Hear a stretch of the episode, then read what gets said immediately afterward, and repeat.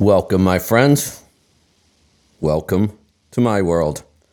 I'm your host, Kevin Rutherford. It is Friday. It's March 31st. We are here live. Joel's in the house. I'm not sure who else may be joining us today. We'll see.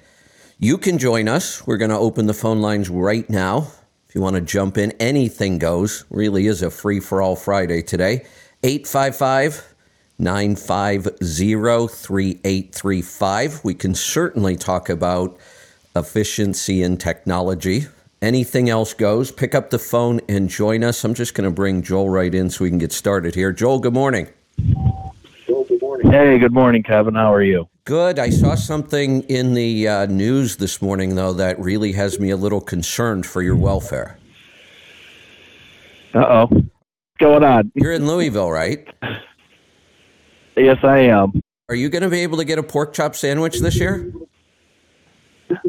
Absolutely did. Oh, okay. I was worried because I saw the Sysco drivers are on strike in Louisville. no, there, there's plenty of pork here. Okay, all right. I just wanted to make sure. It would be a bad year if you had to go all the uh-huh. way to Louisville and you weren't able to get a pork chop sandwich. Absolutely. all right. So we'll talk about the show here in a little bit, obviously, because you're there hanging out. But something else, I need to, mm-hmm. uh, I need to take you to task. Okay. You're still part of, technically, right? You're part of Ploger, right? Oh. just in, the, just in the sense that it's my fam, it's my family's company. Okay, yeah, all right. what what the hell are you guys thinking over there?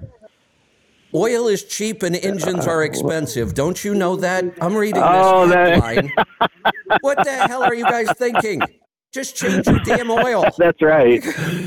That's right. We, we've we've only been doing that for I don't know a decade now and haven't had any problems. But okay. Uh, Shoot. Here's the headline. And, and I, listen, I know this freaks people mm-hmm. out. The headline is Ploger Transportation nears the 100,000 mile drain interval mark. And like you said, you've been doing mm-hmm. this kind of stuff a long, long time, but you still get that response and, from people. You know, right. And you know, the thing of it is, everybody says oil's cheap, and a lot of people think you have to use the high dollar synthetic oils to get out to those drain intervals. And we're running a semi synthetic 10W30 of course, my brother buys in bulk, so it's under. Well, it was last time I checked. I'm sure it's went up since then, but it was under ten bucks a gallon, and we're able to get bump that hundred thousand mile mark on a pretty regular basis without much problem at all. And then when you use the extended extended drain filters from Volvo, you don't even have to change the filters. You just let it run 100,000 miles. I know. Pull your samples and you're done. Yep. Yep. yep.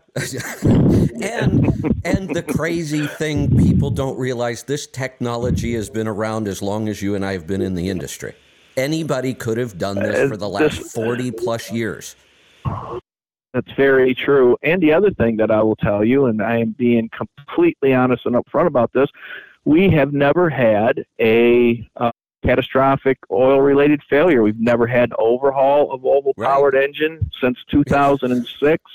uh, never never done rods and mains on one. We we've just never had a problem. And the ones that we sold locally, um, a lot of times my brother will cut them a deal. You know, okay, bring it back to us and we'll take care of your service. Well over a million and a half, they're still running with no blow by, and that's with a hundred thousand mile oil changes. So there you go.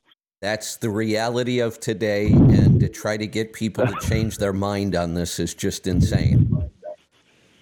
Uh, it, it really is. Um, you know, you see the arguments all the time in social media, especially where it's really coming to light is the new engines that require a 530 right. full synthetic because the tolerances are so tight. And these guys insist that you put a 1540 in because it's better protection. No, it's worse. And we it's all know the worse. Yeah, exactly. The majority sheesh. the majority of wear happens at startup, and when you have those tight tolerances, that 15, the first number is what's important. It doesn't get to the bearings, and you're starving the bearings. And they just they call you. Oh my gosh, the name calling just gets crazy on that. And some of the stuff you just can't repeat. But yeah, it's nuts. It so, is absolutely nuts. Here's something I never understood. The, the, I've talked to oil engineers about this. Nobody has a really clear explanation. From what I can gather from everybody that knows and from all of our experience, you said this. You do not have to run expensive mm-hmm. oils to extend drains. I've always said mm-hmm. there should be zero difference between how long an oil will last in the engine and whether it's a synthetic, a semi synthetic, or conventional oil. Because the, the explanation that's always been given to me oil never wears out. Whether it's conventional uh, oil or synthetic oil, what happens is it gets dirty and contaminated.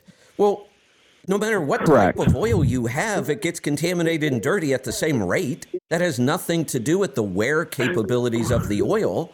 But yet, even in the automotive world, we always said, oh, you have to change oil every mm-hmm. 3,000 miles, which was a joke, especially in today's engines. Mm-hmm. You don't even have to be close to that. Sure. But then we said, but if you right. use synthetic, you could go to 6,000 miles or whatever number. That never made sense mm-hmm. to me my understanding of this, and, and I am not a tribologist, so I hope I don't butcher this, but when we had conversations with Castrol early on, they had a thing that they called the star molecule. And what they were concerned about was how shear stable that oil was. So essentially, how many times the molecules get cut in half. And what Castrol and BP had at the time, and they still have, it's a, it's a part of all of their formulations, that the molecule kind of rebuilds itself. So it's it's more shear stable, and my understanding is that's what helps make the oil so, last longer because we do notice so, less oxidation with the Castrol versus the other brands that we've tested in the past, that, and that I think it has something to do with that shear stable may that kind of stuff oxidation and all that has to a lot more to do with the additive packages than the base oil almost all the stuff we deal well, with is, uh, is additive issues not the yes. base oil yes yes and and i'm assuming my assumption would be that this molecule that they're talking about is part of an additive package right, That's, right. that would yeah. be that would my best sense. guess yeah, yep that yep. would make sense yep so I just think that you know the oil industry may have done some of this to itself because I don't think that that difference between synthetic well, and I understand that we've talked about it that's the difference between synthetic and conventional are the molecules the way they lay out and that what makes it yes. right so I kind of get that but I, I think they kind of shot themselves in the foot when they claimed that it was you could go this much further with synthetic I, we could have also said you can go that much further with conventional if we just watch. Here's the other thing I would love to ask them: this the shearing of these mm-hmm. molecules. How do I identify that mm-hmm. in an oil sample?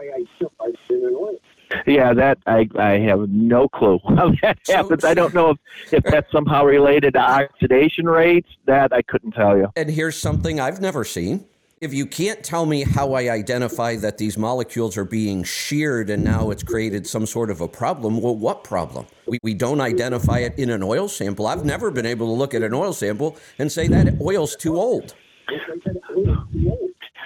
Right, right. No, that that's exactly right. You you never look at it and say, "Oh, look, it's got molecule shear." You know, right. it's just in that way. Yeah, so, see, uh, that yeah, that's I, their concern. I, yeah, I think probably my my thought would be is that you know it would start to show up as that oil shears or breaks down. We say it never right. wears out, but if it shears, it breaks down, and then we probably start to question. see increased metal wear and whatnot. Here's a question: mm-hmm. Wouldn't we lose viscosity? I would tend to think so. That seems like that I would, would tend be to the think physical so. property that would change. So when we talk about synthetic, it, it seems to have you know different viscosity, even though we we show them the same. We know it's different at cold temperatures. Yes. So yes, that seems to be what we're talking about here. I don't know. Seems like they're, yeah. they're still hedging their bets. Like, you know, you, you can only extend if you do all this special stuff. I just don't think that's necessarily true. All that special stuff may help you extend further. But to think that our oils today are only going 15 or 30,000 miles is ridiculous. Yeah, it's nuts. Yeah, that's just absolutely crazy. It's just it's just getting uh it's just getting broke in, so to speak, at fifteen or thirty thousand miles. Yeah, Yeah. you can easily easily get out to at least fifty on I would say the majority of engines today, and and you know we on our stuff that there's like they said in the article still under warranty because he buys the oil right, he'll drop it at 60 just to keep everybody happy on on the Volvo side. And then once it's out of warranty, they go to 96, and um, they've got a few that they go out over 100 with, and all the samples look virtually the same anyway. I know, So, right? so it just yeah yeah yep. Yeah, I, I, I So still yeah, think we're, the, the we're not really the really 15,000 mile club Yeah, there. right. no, I don't think so either. The 15,000 mile club, the guys that advocate for that are just costing you a ton of money. Yes. Is all they're doing. Yeah, You know, Yeah. it's it's not saving a damn dime. And the theory that oil's cheap and engines are expensive, it's just if you've done any oil sampling at all and been around trucks at all that have done any type of extended drain intervals, that's about the most ridiculous statement there is in trucking. yeah. Hey, let's uh, let's pick on our favorite company to pick on because there's some picking to be done here. Uh-oh, My okay. God. Nikola, can we Okay. ever stop with this Uh-huh. company? My God. So I'm, I'm about I to hear lose my mind over what is going on with Nikola right now. The company is a dumpster fire. Their stock price is plummeting Mm-hmm. to next to nothing. They're adding all kinds of Mm-hmm. shares, so they're they're screwing their shareholders royally. So Yep. it's a horribly run company. Let's just start there. I don't even want to go through these numbers. They're so bad. The stock price is almost gone. I mean, this company is in danger of just collapsing. They're running out of cash.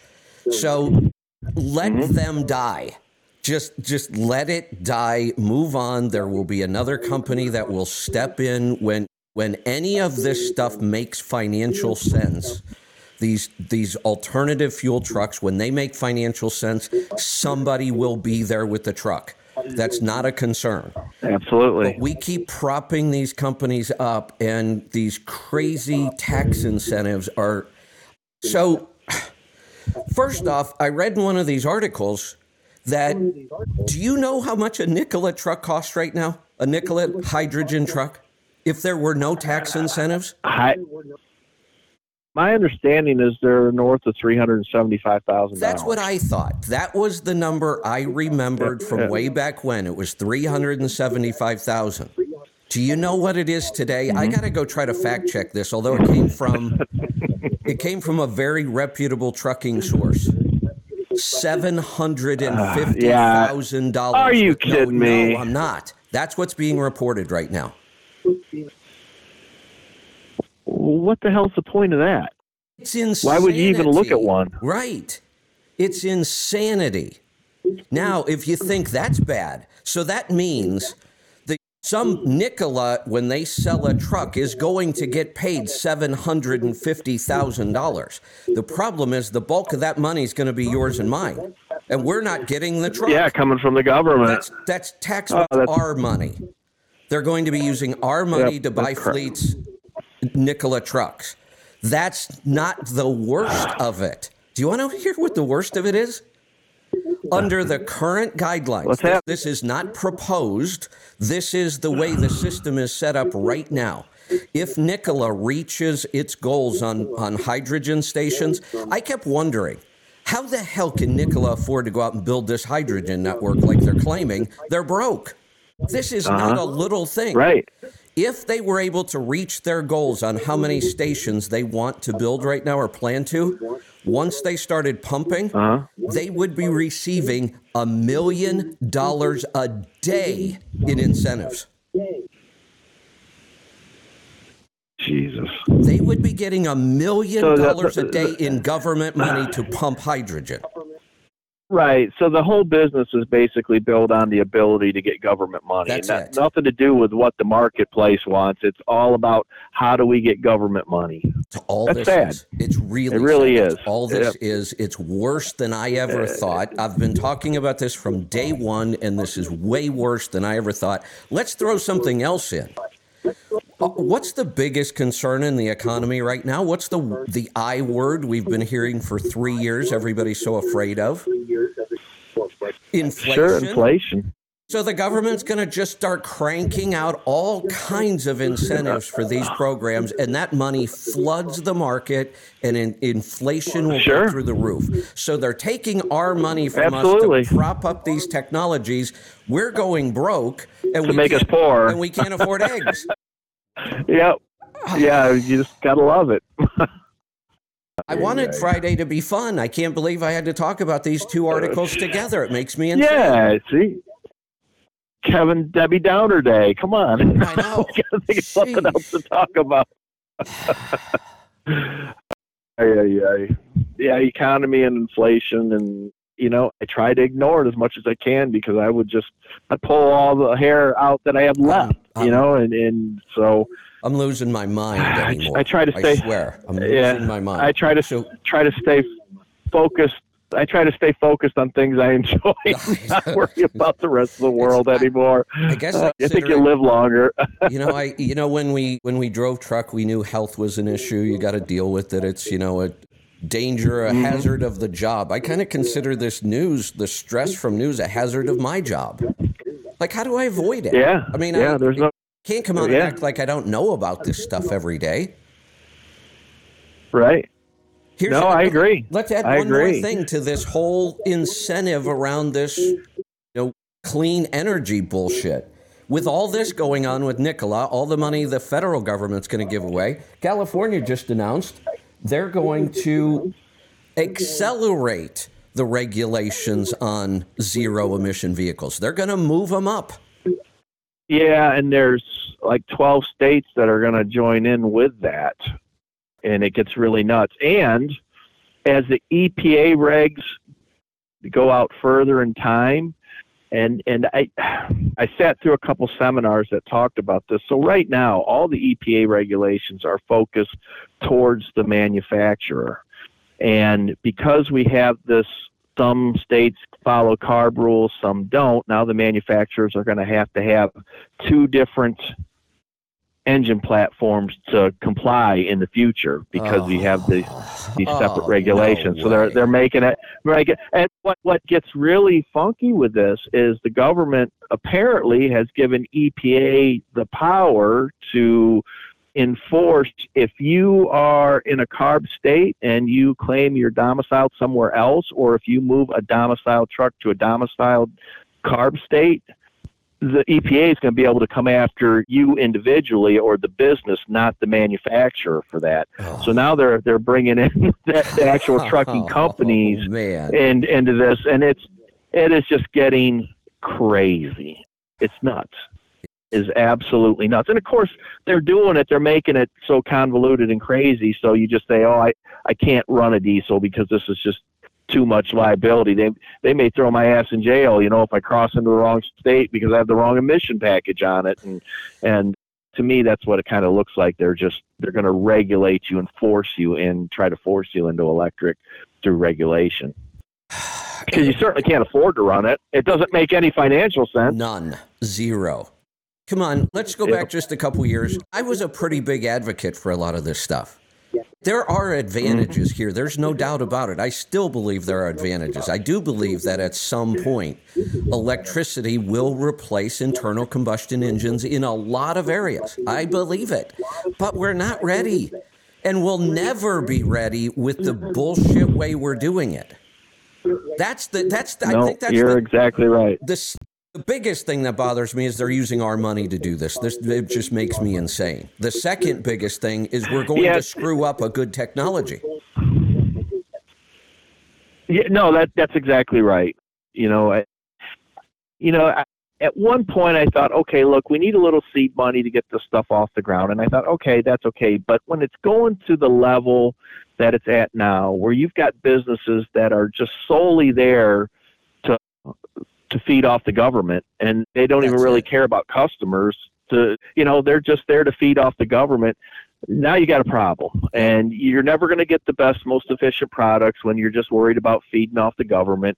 You're just going to make products that meet minimum standards or government standards, not necessarily the best standards, and you no longer have your your open markets and, and your free markets with competition to to make things better. So it's uh, it's very concerning, no doubt about it. Yeah. All right. So we're going to move on. We're going to stick with some trucking topics. They all kind of involve politics, unfortunately. So I'm going to finish today with with a couple of very stupid statements made by one person who is a politician, a very well-known politician, another person who is a PhD college professor. The the kind of I don't even know what to call it. It's not ignorance, it's not stupidity. These people are clearly intelligent mm-hmm. people. But when we get to that mm-hmm. point, somebody's going to have to explain to me how they can make statements like this. But before we get there, let's talk about other stupid stuff that's going on with politics and trucking. Have you seen this headline? With only one spot for every 11 trucks, lawmakers reintroduce bill to create new truck parking. I have not seen that. Come on. One uh, uh, one for eleven, huh? First off, I know exactly what they did to come up with this number. They went and checked the easy statistics. We can go look at how many trucks are uh-huh. registered. We can go look at how many truck uh-huh. stops say we have this many parking spots. Those are easy statistics to go find. And then you go, oh, look, the Sure. truck stops only have this many parking spots and there's this many trucks. It's 11 to 1. That's exactly what they did. Right. And they're going to use I'm that sure. to try to write a bill to spend our money again. This makes me crazy. Building parking lots. Yep. Ah. if you want more parking, start paying for it. That will solve the parking problem. Yeah, Be willing to pay a little bit to park somewhere and watch how fast people start building parking lots. So in a free market, that's the cost of doing business. It's not like That's it's right. going to come out of the pocket of the driver personally. And if it's a business expense, you pass it along, and that's that's the way this should happen. It shouldn't happen from the government handing out money willy nilly and saying, "Okay, go build a parking lot here." Because the first thing they're going to do is they're going to build a parking lot out in the middle of nowhere that doesn't make any sense. They're never going to be in the right places where we need them. With They're not going to be. They, won't have the facilities that we services, need. Exactly. R- Right. They're going to be a government defined parking lot. And like everything else the government does, they're going to screw up a parking lot. I'll guarantee you. Totally. They will totally. I will screw it up. guarantee you. Now, Yeah, I'm going to show my absolutely. You know, total transparency here. This bill is being pushed by two mm-hmm. Republicans and two Democrats. This is a bipartisan bill. It's still mm-hmm. bullshit. But here's the funny thing: one mm-hmm. of the uh, one of the Republican senators. I didn't even know she was a senator. Cynthia Lummis. Who the hell is she? Thought I knew most of the senators. They're fairly easy to keep up with. I don't know. She's a senator in Wyoming they actually used in this article they use wyoming as an example of a place where it's hard to find parking if you can't find a Oh place my to park a truck in wyoming you need to go find another job Yeah, I would agree with that. It's relatively easy to park in Wyoming. I, I mean, I could see it if they were talking New Jersey. Okay, I Exactly. of get Right. that, but there are states where it is a problem a real problem but not wyoming yeah, yeah, it's like parking in Kansas or Nebraska. It's just not a big deal. Ay, ay, ay. So that Wow. just, just it's uh, so now let's get on to stupid statements by people who should know better. Okay. You're pretty familiar with how our justice system works, right? I think most Americans are supposed to be, Sure. right? So listen to this statement. Sure. Let me find let me find this statement. This is from Nancy Pelosi. I want people to listen closely and see if you identify what's wrong with this statement. From somebody, by the way, who was third in line to run our country. She's retiring now, finally. It's a good thing, but she's been there a long, long time. If anybody should understand we call Congress lawmakers, right? That, that's their job. They should understand the justice Mm-hmm. system. Here's the statement. Well, I, well, hold, hold hold on before you make the statement here, because the congressmen they're not the law, they're the above the lawmakers. How's that? there you go. Yeah. So- oh, well, so, that- that- there you go. It's The- the- funny you mentioned that because they actually use that line in this quote. The opposite of it, I guess. But here's here's here's Nancy Pelosi's Okay. quote: "No one is above the law." And everyone has the right to a trial to prove innocence. Oh, What? right to a trial to prove innocence. Are you kidding me? Are they going to send the Gestapo oh, after us oh, next or what? Jeez, so Pete. Wow. Wow. wow. Gee, thanks, Dan. I got the right to a trial you to prove innocence. Let me send you some more of my money to spend. my Please help me spend my money. Wow. Yeah, that's Wow. what she said. No, Yeah, no, she didn't just say it; she tweeted it. My goodness. So we have proof. Wow. Yeah, That that just shows the mindset of the royalty in, in DC, right? You know. The- we're, the- we're the- the peasants. That's the the, royalty, elites. and that's that's how they see us. they they, Yes. they know better, but they they I believe she now thinks that way, even though in her That's kind brain of she knows that that is totally bass backwards, and yet sh- I think she now Yep. believes that way. Yeah. I, I believe that the majority of them. If you could open up and pry open their mind, that would come out. I, I think of the majority of politicians. That's how they see the average person. You know, prove that you're innocent instead of the other way around, which should be. But uh, yeah, So that's here, just crazy. Here's another issue with a really stupid statement, and this issue has just exploded everywhere all of a sudden, and I don't understand it. And it bothers me to even talk about this because, for the most part, with consenting adults, I don't care what anybody does. I don't care who sleeps with who. I don't care who identifies as mm-hmm. what. I don't care if you want to dress up as a bunny rabbit and have somebody have sex with somebody who dresses up as a raccoon. I don't care. That's your mm-hmm. business. And I mean that. There should be no laws against this kind of mm-hmm. stuff. We shouldn't care. Don't involve the children. That that's my only concern with any of this stuff. And for some reason, Sure. this whole trans issue. I don't care th- about the adults who do this. Yeah, I, Go do whatever you want, I, really. I, I, I agree with you, but maybe this whole self-identification thing, maybe they're thinking that you know five and six year olds are identifying as twenty year olds or something. Jeez. I see this stuff too, where they're really, really pushing this into the kids to normalize things. That's how they normalize this stuff. Right. You know, if this stuff's pounded into your head since you're five, six, seven years old, then it's just normal to you, and that that's what they're doing. They're just trying to normalize the stuff, and you know, forget about the age. Let's just throw it in front of them, and it's as wrong as wrong can be. I agree with. And there's one more issue around this that I think is really wrong, even though it does involve all adults. That is the ability for males to compete against females. This makes me insane. I love sports. I love Well, did- competition. it's good for all of us. you see what that power lifter done? yeah, yeah. The the guy up in Canada. I thought that was so freaking awesome. He Yeah. went up there and just self-identified for the day, exactly. and, yeah. and he yeah. he we- destroyed the guy. So uh, that that was just awesome. Exactly. cool. Right. Uh, We have st- I have stories of you know high school volleyball players ending up hospitalized because they got you know spiked by a male dressed up as a female. I mean, Right. injuries are happening. Female. This one makes me a little insane. Right. Now, listen to this. Listen to this. This is a it's a video. There was a leadership thing going on. Riley Gaines, she's a female swimmer that's been really outspoken against this. Yes. Kudo- kudos to her. She's brave enough to stand mm-hmm. up. Here, there, there is a college mm-hmm. professor. Listen to what he said. If you were to dig up 2 mm-hmm. humans 100 years from now, both man and woman, could you tell the difference strictly off the bones? No, the professor Absolutely. replied as the room erupted in Uh, And after the students, the students were confident enough that they laughed at him. They had no doubt that that was true. You could absolutely tell the difference. Here was his response.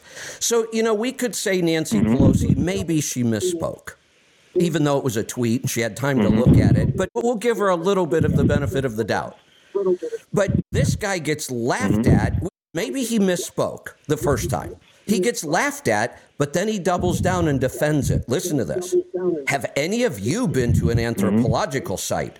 Have any of you studied biological anthropology? I'm just saying, I've got over 150 years of data. I'm just curious as to why I'm being laughed at. I have a PhD. Mm-hmm. That's how he defended ignorant statement. I'm Look, I'm smarter than you are, and I, I promise you could give me 10 skeletons and I'll pick out the male and female 100% right every time. It's not difficult. yeah, no, you're right. What's it is not. these people? Start looking at the pelvic area, and It- boom, you know. There, there's signs on the skull. Wait a minute. Don't Yeah. we have an extra rib? I think so. I think that's right too. Come on.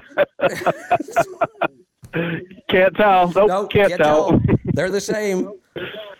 Oh, Well, it's like the Supreme Court justice they asked about something similar to that, and she wouldn't answer it either. It's like, oh, uh, come on. Uh, yeah. That's just nuts. It is. It is. All right. So I've dominated the whole morning. What's on your mind today? Oh, we just, uh, you know, been doing a lot of the, the show stuff. I was at TMC. Of course, I'm up here at MATS. I done a, an internal show for Volvo where I actually had the attention of um, a lot of the engineers and the, the people higher up the, the pecking order at Volvo. In fact, the president of the company sat through a couple of the sessions that I gave, and I was able to have some really nice interaction with him in regards to all the down the downsped stuff that we're doing. And you know he he sat through the presentation that I give and he, he got up just as it ended and he said I don't think that people quite understand what's going on here. I said no I, I, I think you're right. He goes we've got a lot of work to do with our salespeople. I said yeah you're exactly right. So Yeah. he was he was really really pleased with the, the way that I was able to break it down and you know connecting the, the whole piston speed thing to road speed to the emission system durability. I got to talk at length about that to salespeople and engineers, and even in the engineering side of it, I think a whole lot of light bulbs started going off in people's people's you know heads. They they just never really put it together. I think a lot of the engineers all kind of knew it, but they never really put it all together. And now I think they're really starting to focus on optimizing. You know, we've kind of started here with the whole idea of um, multiple gears at highway speed. So a lot of benefits to it, you know, in terms of fuel efficiency, and and I think this is really gonna, it's it's actually going to keep the whole diesel engine thing alive for quite a while. I think in terms of over the road applications versus even hydrogen and battery electric, because I think we're going to see some really really nice efficiency gains. I just um, the new Cummins 10 liter, you know, we talked about the the architecture of the engine and you know, they've done something that they've needed done for a long time, I guess. So when you look at how the block and the crank are kind of aligned, they offset the the cylinder bores to the crank and it achieves a very similar effect to the long connecting rod that Volvo's using. So we're not thrust loading the pistons you know all the problems that you know Cummins has kind of had over the years when you start to slow them down with thrust load and vibration and and whatnot. I think they've probably or they did actually start to address this finally in the new 10 liter that's coming out. Good. So we'll see if that that applies to you know their newer offerings, which I'm assuming they will as they start to introduce them. But You I think, think, the yeah. 15 liter, I think the 15 liter is still the old design. I don't know if they'd offset the bores versus the crank to to help that situation. Hopefully they did. Um, time will tell, I guess. A lot of information coming out of Navistar, you know, as international as they start uh, to get more details on the S13. I, Uh, I, I hope love that the- engine The is every- package. yeah, I hope that engine is everything we Yeah. think it is. I really do. I, I think it's going to do well. The one thing, and I, I had a extended discussion with my brother because they're they're actually taking him down to the factory and they're going to run him to the factory. And Good. he Yeah. asked them if I could go, and said yes. They didn't care. Bring him on down. Yeah. And said, you know, he's got a, a thing going on with Volvo here. And they said, no, that's fine. Bring him down. So oh, Well, that's I'm going to go down yeah, and smart. yeah, and I'm so they have some confidence in what they're doing. There's no doubt. So it's going to be interesting to see how the internals look on this thing. I've I've seen you know the outside, looked at some things. There's some things that I'm not super thrilled about, but they're definitely not deal breakers. I mean, when you look at the the back of the the, the flywheel where the bolts onto the the crankshaft, it's it's in line with everybody else, but it's not any heavier duty. It's, Nothing it's a 12 robust. volt Yeah. fly, flywheel attachment. You know, I think the Volvo is the only one in the industry with 14 bolts, and especially for a 13 liter, where you know the 15 and 16 liter engines they they still have 12, and then like the Cat Speed 12 and C13, it only has eight Wow. back there. Yeah. So, you know, when you have your gear train and stuff in the back of the engine, you want to make sure you got plenty of clamping force back there on the flywheel because that starts to loosen up. You're going to be putting, Yeah. you know, bull gears in and all kinds of bullshit in the back. So it's it's standard fare on the back. I was hoping to see something, you know, 14 or 16 back there and bigger bolts, but that, that didn't happen. The rest of the engine, from what I understand internally, is is is is pretty decent. So I think the base architecture on that one's going to be pretty damn good as far as uh, piston thrust and, and piston speed through the stroke and whatnot. Got So I think it's I think it's going to be a good one. Good. Good. You know, you were talking about giving the presentation and the, the president of Volvo Mm-hmm. being in the back of the room, which is pretty incredible. He learned something, which is why he's there. That's a that tells you something about his ability to run the company. I had a similar mm-hmm. situation. I was doing a uh, presentation mm-hmm. for a fleet in Kansas, and you know when mm-hmm. we set it up, I, I was working with the owner, fairly good sized company. Everybody would recognize him. Well, I'll tell you, it was Trans Am. Gotcha. So I, I'm working with the owner of the company to set this up.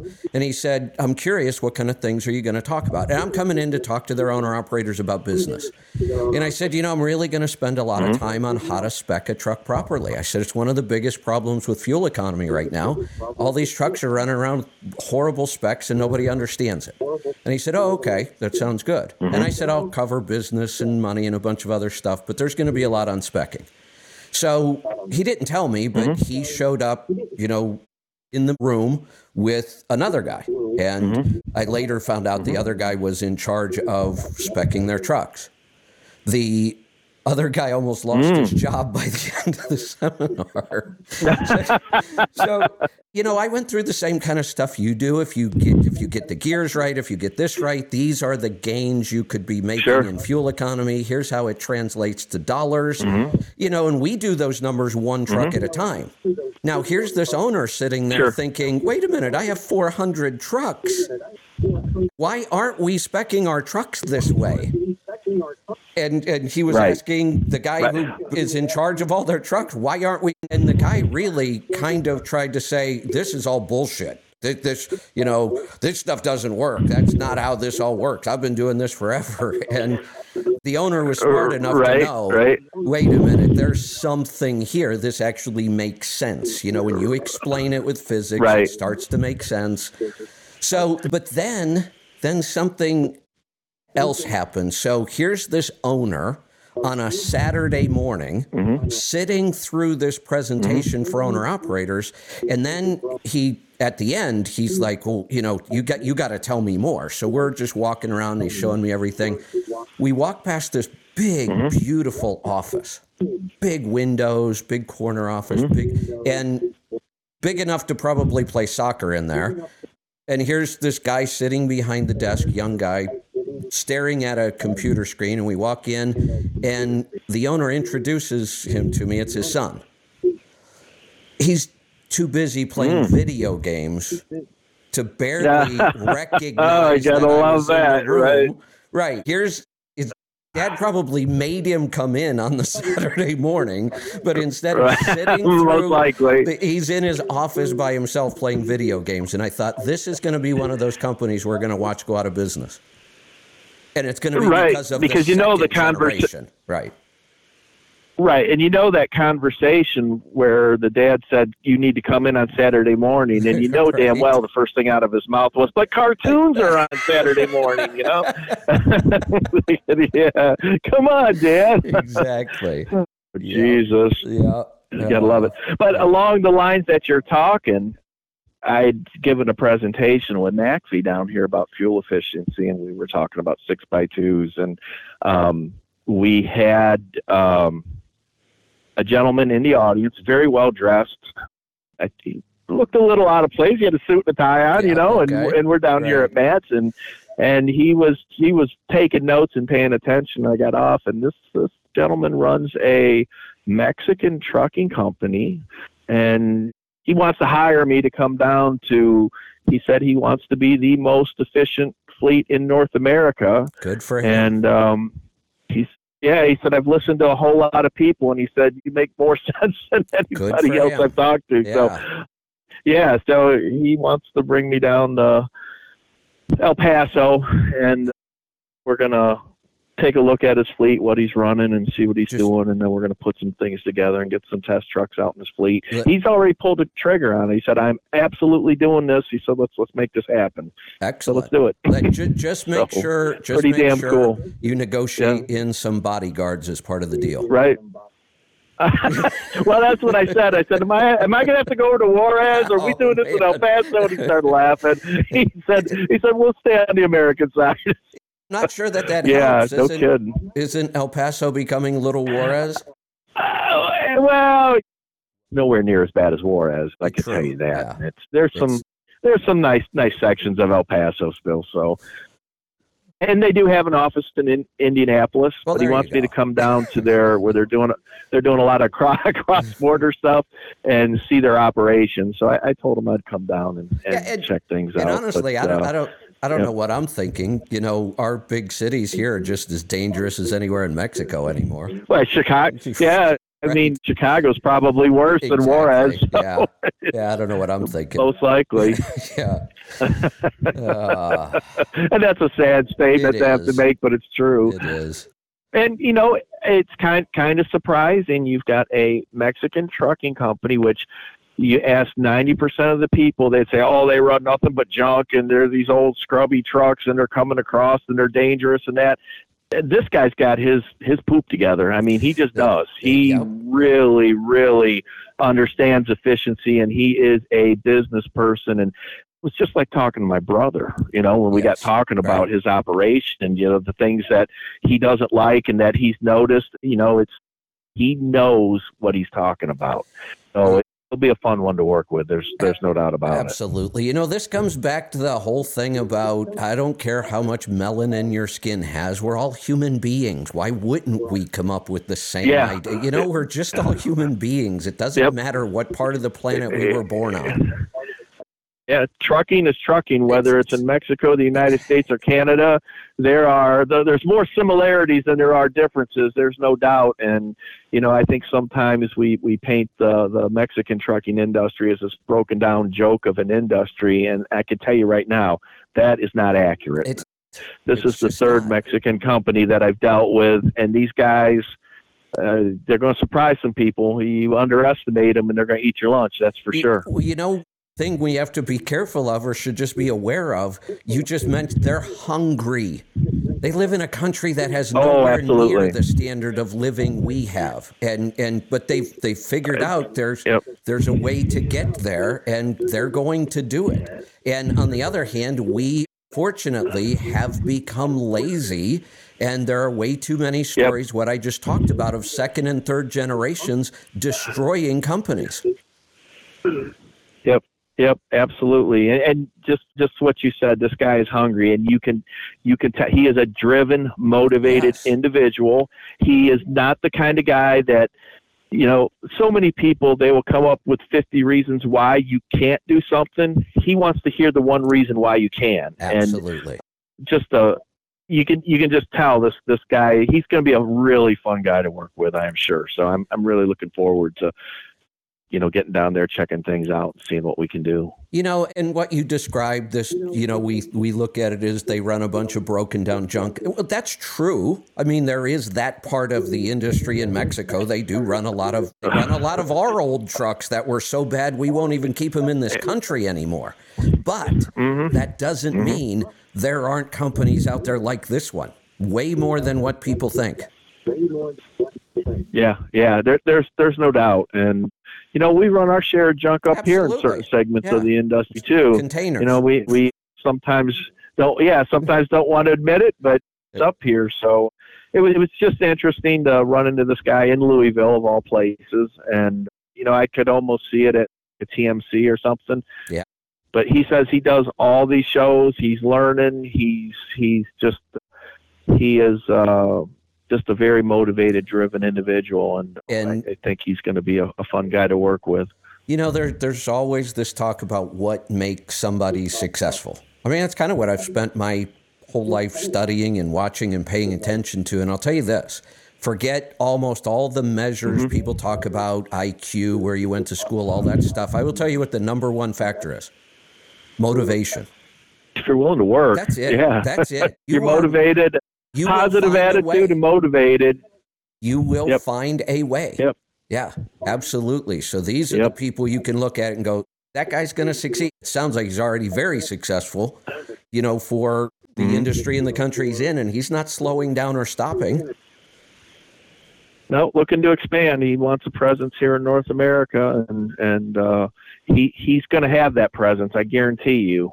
He is going to he is going to take market share from some of these mid-sized carriers, and and he's gonna he's gonna have a presence here. So it'll it'll be fun to see how this develops. And I just love working with people that are positive like this. You know, you always face setbacks in the industry, and when you have your first setback, a lot of people are like, "Oh, you know, I I never trying that again." He had run some six by two trucks in the past, and he and he had some issues with them, and he had specifically asked a, a question in in regard to the six by two and and uh, of course that's my subject you know what i mean? So I, I was able to give him an answer that made a whole lot of sense to him. So right after i got off stage he tracked me down you know and he's like oh my gosh nobody's been able to explain this stuff to me before. And, and he wants to run six by twos but he wants to do it right. And Excellent. you know he's concerned with tire wear and traction and whatnot. So yeah just a great guy.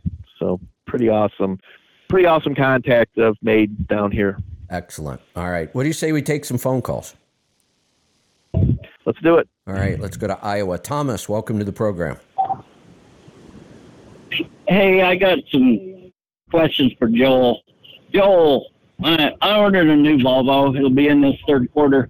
And I was talking to a mechanic, telling him how it's so much better than everybody else's, the motor and everything. And and they don't use one box. He said, no, Volvo went to one box. Is that true?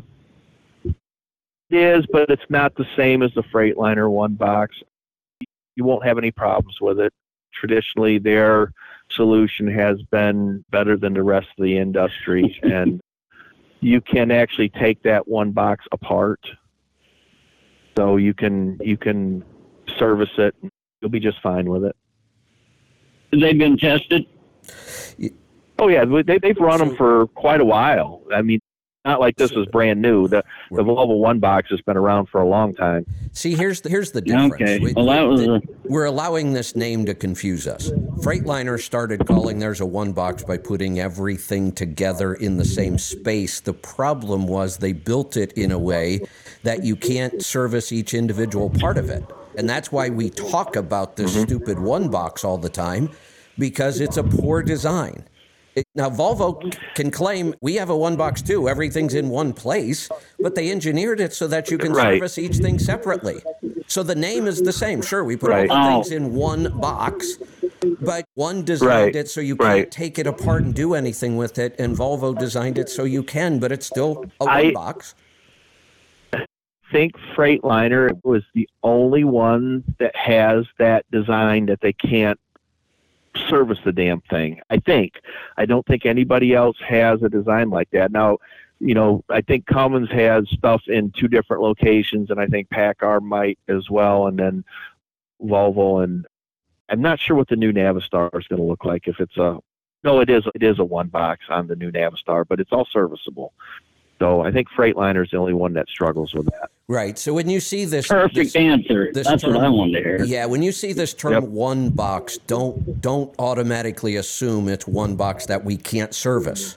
Because it, it's very possible to have something called a one box, all the components in one place, totally serviceable. Hmm. Super, super. That's the answer I wanted to hear. And then, uh, There you go. is there any way, Joel, you can get them to put OPS on at the factory? Probably not. That will all happen. Now, there's a mod center, the Fontaine Mod Center, and Right. they will do whatever the hell you want to do before you take delivery of the truck. Here's what I'll tell you they are great people to work with, they've got a great staff, but when they are busy, busy, prices are crazy at Fontaine at times. Other times, you can get stuff done. So no, it will it'll never go on at the factory, but we'll go across the parking lot over to the mod center and they most likely can install it at the mod center. Um, if it's the first time that one's been done at the mod center, it'll most likely be a little bit more expensive. My brothers had things done at the mod center before, and like I said, depending on how busy they are, sometimes the prices are reasonable, and then other times when they're busy, they don't want to tell you no, they just raise the price. Yeah. I had one installed Okay. on on a Freightliner uh, at a mod center way back in that would have been my 01 truck that I built. Beautiful, absolutely beautiful factory install. Seriously, it looked like it belonged on the truck. But unfortunately, it's one of my horror stories. They mounted it so low that it kept blowing oil out the overflow, and they had wrapped the overflow tube with the engine blow by tube. They were wrapped in a nice. Ah. so we thought the oil was coming out the blow by tubes. Brand new truck. Obviously, we had never driven it. Very so. I gotcha. I've told the story a million times. I was on a month long vacation in Alaska with very, very little cell phone coverage when the truck was put in service. And I did it only because I had been waiting over a year for the truck to come. So I thought, we just got to get that mm-hmm. thing on the road. And I get back, and the mm-hmm. first thing I hear is this truck's burning a gallon of oil every 250 miles. 250. Oh wow, The our wow. we were right next door to a Detroit. This had a Mercedes in it, but Detroit serviced the Mercedes, and they mm-hmm. had already ordered the rebuild kit. They were going to rebuild it. They just were waiting for me to get back and authorize it. They had already ordered the kit, Gotcha. and I. I came back and I'm looking all around, and as soon as I looked at it, I thought that thing's sitting really low. And then I looked, and the oil return had to go uphill, and it needs a nine-inch drop to work right. Gotcha. Yeah, they almost did an in frame Yeah. over this. that wouldn't have fixed anything. They would have scratching their head on that. yeah, yeah. So I, just just be careful. If it's something new, they may miss something like that. Like I said, it was a beautiful looking install. Who would have swore it was part of the truck? Mm-hmm. Yeah, we used to have uh, back in the day when we used to run the spinners. We'd had the mod center put spinners on the on Yeah. the trucks, and never had any issues with them. And it was reasonably priced, but they'd done a boatload of them, and so they knew exactly how to do it. And generally, if it's the first time on anything, just expect that you're most likely going to have issue here or there. A couple things, yeah. you know, just pay that's most likely what's going to happen. Yeah. All right, Thomas. Yep, anything else? absolutely. Okay, I didn't. Yeah, I just didn't know if you already had somebody that done it. Knew if Uh, somebody had had them do it. The the only facility that I'm aware of that does it, Michigan MD Alignment, they put my Harvard on, and he also does OPS. So he, he does both, and he does a good job. Yeah, he does. Okay. Now I'm going to kind of put you on the spot. We're hearing all these other drivers good reports on how much money they're making, and I hear your fuel mileage you're getting and the loads you've been picking up. Can we hear your numbers? I generally don't talk about freight rates. Here's what I will tell you though, and I'm not going to give you anything specific, but my outbound blanket wrap specialty stuff, it's well north of four dollars a mile. Um, and the stuff that we run off the load board, my target for load board stuff is two sixty a mile. Okay. Well, that's all I have for you. Thank you very much for the information. All right, thanks for the Gotcha. call.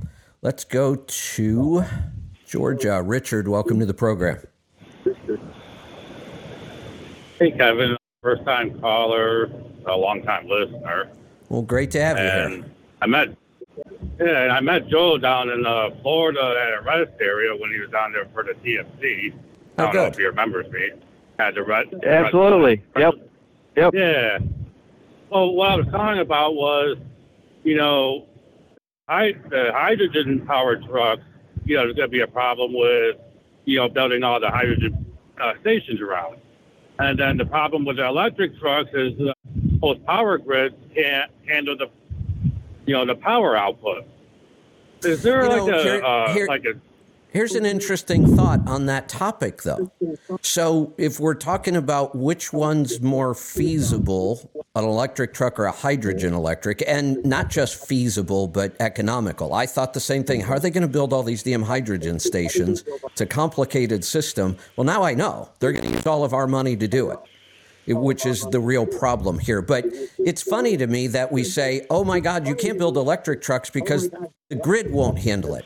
But there's already a grid there, a really, really big grid, and we can just add to it. But they'll, they'll then when they go to So- hydrogen, there's zero grid, and they act like it's no big deal to build one from nothing.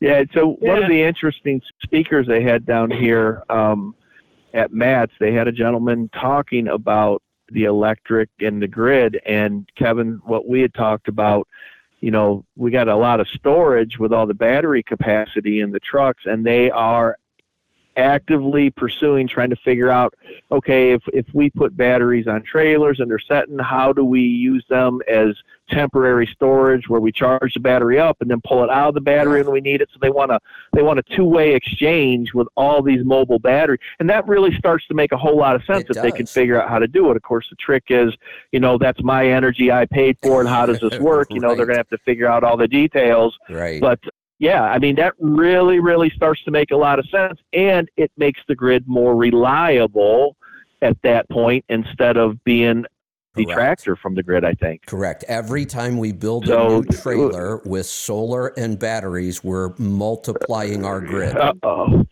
Yeah, you're making the grid more reliable. So that argument potentially goes away, possibly, and that will shock a lot of people because that's always been the big kickback is, oh, you can't do it because of the grid. Well, now if it becomes a plus, um, So- maybe you can't do it fast enough. I don't know. So, and here, here, this comes down to the whole core issue that makes me crazy: all the government money. Nobody will work hard enough Mm-hmm. to find those kinds of solutions because they don't have to. Right. There's so much government right. you're exactly money. right. They take the easy way out, and nobody digs to really get down to the the hard technologies we need to develop to make this work. No, you're you're exactly right. And uh, you know, if if it's the free market working, and somebody realizes, man, we can make the grid, you know, Yes. safer, cleaner, more efficient by having this.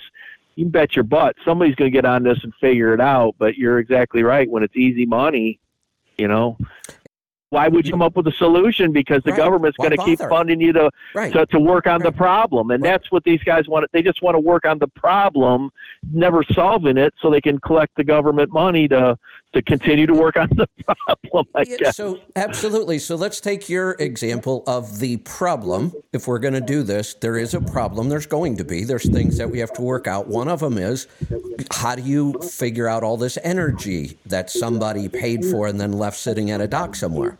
Well, guess what? We would create a whole new industry to solve that issue. The te- we already have all the technology. I- all that it would take is a company to put it together and say, "Here, we offer this service for four ninety nine a month. You sign up, and we manage everybody's electricity." Mm-hmm.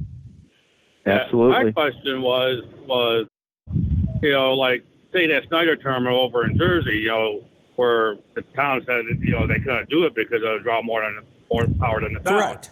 Oh, is there like a hydrogen generator that like Schneider could sit there and put in their at their terminal? Well, wait, they could sit there and power. Richard, you know, Richard, Richard, hold on a second. That's kind of my point. We're saying there's an electric grid, just not enough of it. There's no hydrogen grid. Let's Uh. go build one. No, why don't we just expand the electric grid and skip the whole damn hydrogen thing? yeah. Nobody. I just, you know, I, I agree. I was the. I think I may have been one of the first people to tell the story about that that project in New Jersey that they said we don't have enough power. But there's nothing to stop us from expanding the electric grid.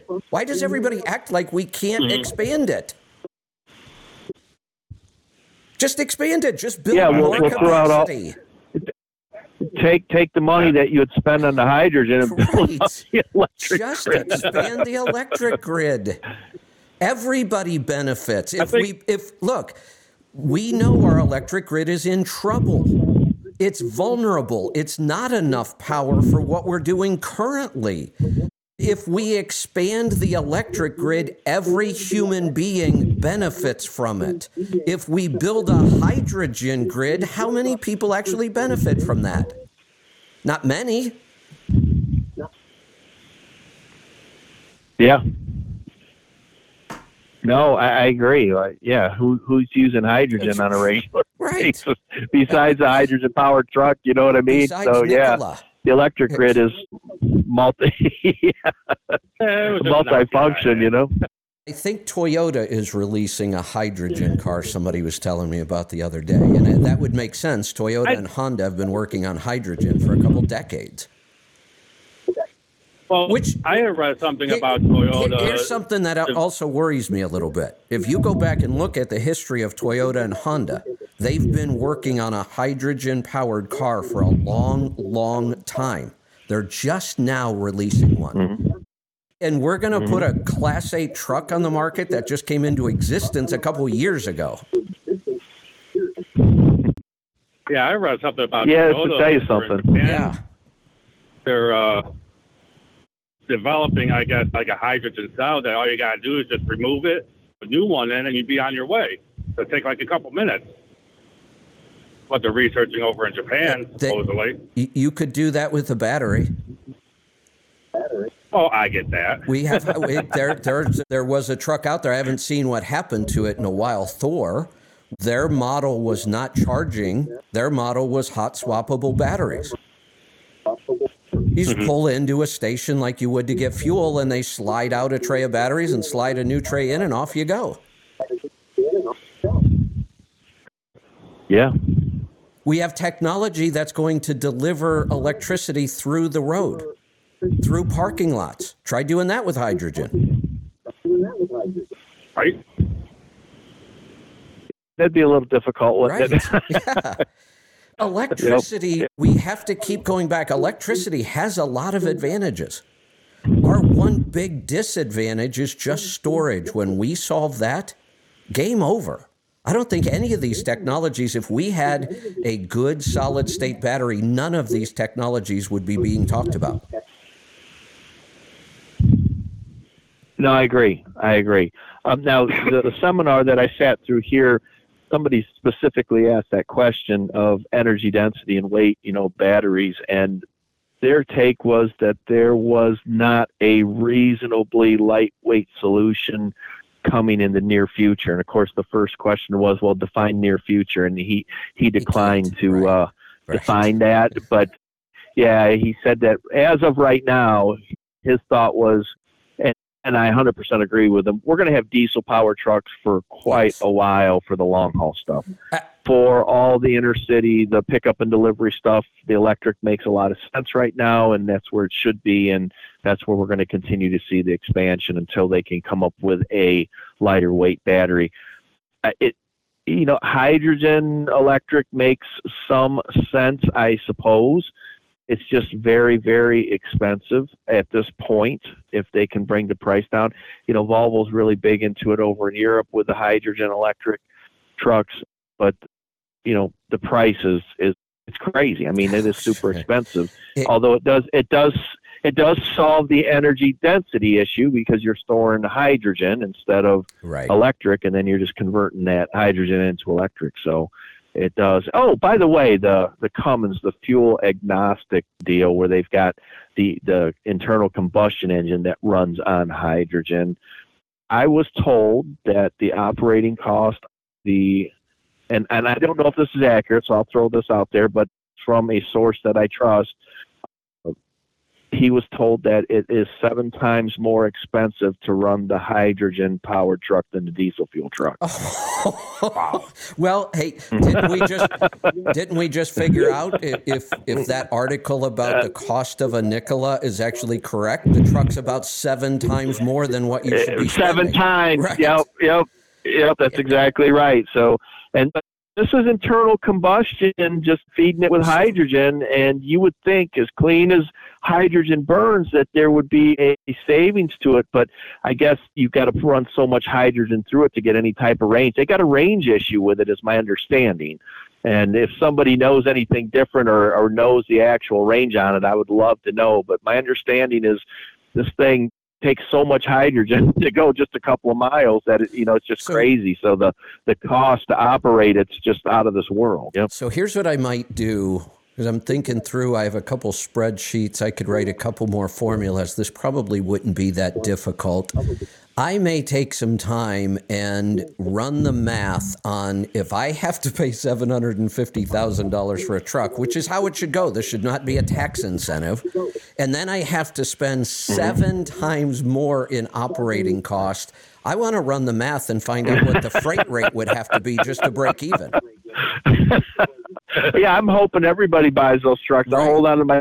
You're right. You know what I mean? What would what? But, now, yeah. you, you just multiply the freight rate by seven times. That doesn't work. There's there's other factors in here, but I'm going to guess off the top of my head that it's going to be three to four times more on the freight rate. You would have to. You would almost have to quad the freight rate to even come Yeah. close to breaking even. And, the other the other part of that is too So is think that about this, when Joel. you You're- start to look at supply chain, Your what did you say? Five or six mm-hmm. dollar your blanket wrap stuff. That Yep. have to pay yep, like we're in that in that neighborhood. that have to pay twenty four to thirty dollars a mile. and you know it's like everybody expects things to get to them overnight so when you have to stop and refuel your hydrogen truck or recharge your electric truck it's not going to have the range you're going to have to refuel more often it's going to take longer it's going to be more expensive and the service is not going to be as good so your your customers aren't going to be real happy about that aspect either Here's something else I was wondering about. Didn't we talk? Didn't somebody bring up the fact that maybe I did? I can't remember.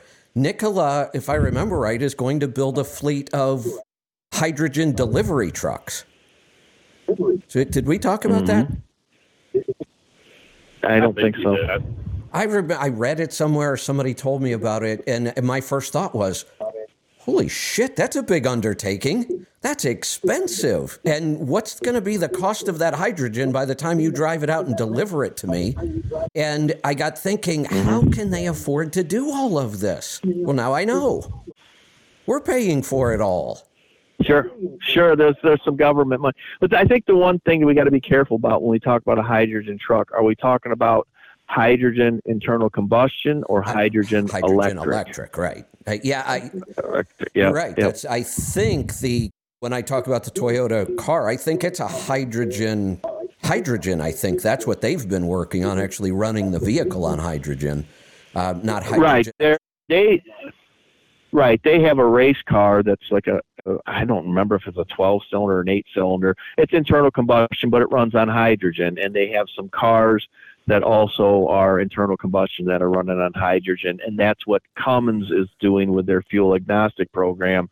It'll either run on diesel fuel, gasoline, or hydrogen, Hey. depending on where you're at and what your needs are. I, I never asked you about this. There was a time, you'll remember it, when hydrogen injection into a current diesel Oh, yeah. engine was a big, big deal. Did Yeah. you ever test any Oh yeah. I've looked at it several times, but I always came to the conclusion that it it, it takes more energy to create the hydrogen than you're going to get back on the backside. Bingo. 'Cause I never bought into the Yeah. bullshit that you're only burning 60% of your fuel and now you're burning Right. 90. I always thought that was nonsense. So I Yep. did an extensive Yeah, test on two different systems. One really expensive, and this goes way back to the mid 90s when this was first being talked about. There was a Canadian company. They got a ton of startup money, lots and mm-hmm. lots of research, and the system was almost $12,000. So that was the first one I tested. Mm-hmm. Then I also tested one that somebody mm-hmm. built in their garage, and it was about thirty-five hundred dollars. So I went to mm-hmm. both extremes because you know there's there's plans all over the internet. You can build your own hydrogen generators; they're not even that complicated. Um, so I tried both extremes. Both were miserable failures. gotcha. The the company Yeah, you know- sent people down from Canada. They did the install in Florida. They stayed there for a month while we did the testing. And we tested every day. We allowed them to tweak the, you know, because it was always, well, it's not going to be perfect at first. We're going to have to tweak it. Not, fine, I get it. It's new technology. Tweak all you want. Yep. We will check our fuel mileage after every run every day. It's consistent. Same run, virtually the same freight, same driver. And every day, if you want to tweak, tweak all you want. And they did for a month. Right. And at the end of the month, I had lost money and I had had to jumpstart my truck three times. And towards the Yeah, end, now there are they were claiming, well, mm-hmm. if you put on a bigger alternator, we can make this work. Yeah, no, I, I've had enough. Well, yeah, no, and and here's the part. They're they're right that they needed more power, and there are some things out in the marketplace that could potentially enable this now, as far as heat recovery devices. And Siemens has this really really cool. It's essentially a turbo compound system that you know fits on the back of the exhaust after all the emission stuff, and it extracts that heat, turns it into mechanical energy that system all by itself is relatively pricey. So then you tack it on to the hydrogen generator, then things really get expensive, and then I, I don't know that you get an ROI on it. But you you you wouldn't have the conversion problems because you're recovering waste heat that was going to waste anyway, and it's Got it. it's not negatively impacting your your fuel efficiency. So Got it. there's So some technologies out there, but probably too expensive. You hit on the core issue. It's not that hydrogen doesn't Mm-hmm. work. This is why so many people get excited about it. On paper, it does work. We Mm-hmm. can't produce enough hydrogen efficiently. Requires a lot of electricity right now, and electricity is not free. Yep. and it's so hard to calculate these things. But so we know we need, if we're going to make this work, we need to be able to produce more hydrogen. Okay, I get that. So you're going to need more power. You're going to need mm-hmm. something else too. And this is something nobody ever Right. talked about. You need distilled water and a lot of it. Water, And it is yes. a pain in the Yep. ass to constantly Yes, be yep. buying distilled water to put in your damn truck.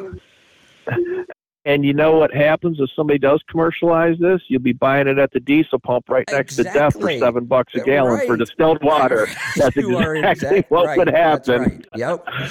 Nobody ever talks about that part of it. I didn't realize it until we had to do it constantly. And my driver's calling me, "Hey, I need more distilled water," and I'm like, "All right, I'll go grab another case." And what a pain! I hear you.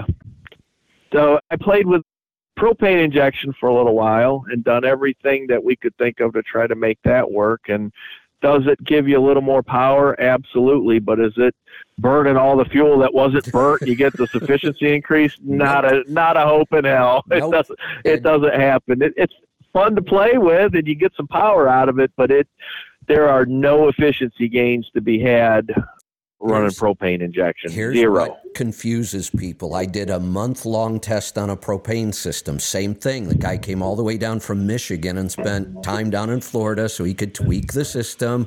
We went through the same thing, filled up the mm-hmm. propane every night, filled up the fuel every night. I mm-hmm. posted the numbers. What you saw Yep. was if I posted my fuel mileage, it went up because you're only Yeah, but- calculating by the diesel. We weren't adding the propane and the Right. diesel together. So Right. I, I put in a new field. I added the propane and diesel together and said, now look at it. My fuel economy went down, not up. Well, and propane doesn't have the energy density that diesel Right. fuel does, and if you start to displace the diesel fuel, you're, you are going to use more propane. There is no doubt about it. Essentially, the only way that we could figure out any way to potentially make it work is if you didn't have to pay fuel tax on the propane, and um, Ohio wasn't having none of it at the time. They're like, no, no, no, no. You're. I said, but the engine won't run on just propane by itself, and they said, nope, nope, Doesn't you're paying matter. tax on it. So at that point, I worked on it for two years. Could not get an efficiency gain. We could get a nice power gain. The engine run nice, and it was really clean. We done some cool things with it, but if we couldn't get them to drop the idea of paying fuel tax on it, yeah, it didn't work. So, the two-year exercise in futility. Here's the other factor that everybody ignores with every alternative fuel. I don't care what it is hydrogen, propane, electricity, mm-hmm. whatever. Pricing. Mm-hmm. We are trying to compare Yeah. the current price of those fuels. But if all of a sudden lots mm-hmm. and lots of vehicles need that fuel, what's going to happen to the price? Absolutely. Yep. Are, we, Yep. are we just going to ignore It- supply and demand? Yeah, I think before DEF was required in trucks, you could have bought that for like 35 cents a gallon. I mean, it was course, right. ridiculously cheap. Right. And, you know, what we're paying at the pump is, I, I don't want to say it's criminal, demand. but, you know, my It's- brother Right. my, my brother buys it in bulk and he puts it in his tank for like a dollar nineteen a gallon and you, Right. you're paying four or five bucks a gallon at the pump and i get it it's a convenience and they've got costs associated with it so i understand it but do have to think about that you're exactly right if you find one of these and people start to use it as demand goes up the cost for that fuel is going to go up there's just no way around it If it's not currently a taxed fuel for road tax, it will be short. will be. Yeah, yeah. Ohio, they just they're like, nope, we don't care. You're paying tax on it. You were not getting around the tax man on that. So we were just like at that point, okay, well, we'll just drop the whole idea then. But Yeah. uh, it was a fun project while it lasted. All right, Richard, anything else?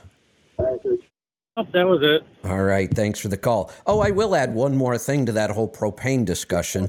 I've said that the worst part of my job mm-hmm. when I drove, still the worst part of traveling when I hate the process of getting fuel at a truck stop. I just hate the whole thing. Yep. It's just so damn aggravating. it, there's only one thing I can think of mm-hmm. that's even more aggravating than that. Try to get propane on the road. Yeah, no, you're right. You're exactly right. Yeah, it's, it's a bitch. It just is. There- So we tried to put a big enough tank on it where where we were back all the time. We couldn't do it. Yeah. And then try to get through some of these tunnels, and they're like, "That's a propane tank. Was the truck built with it? Did you add it on afterwards?" And you're like, Yep. "Yeah, you know what? Just forget about it." Yep, So exactly. It becomes becomes problematic.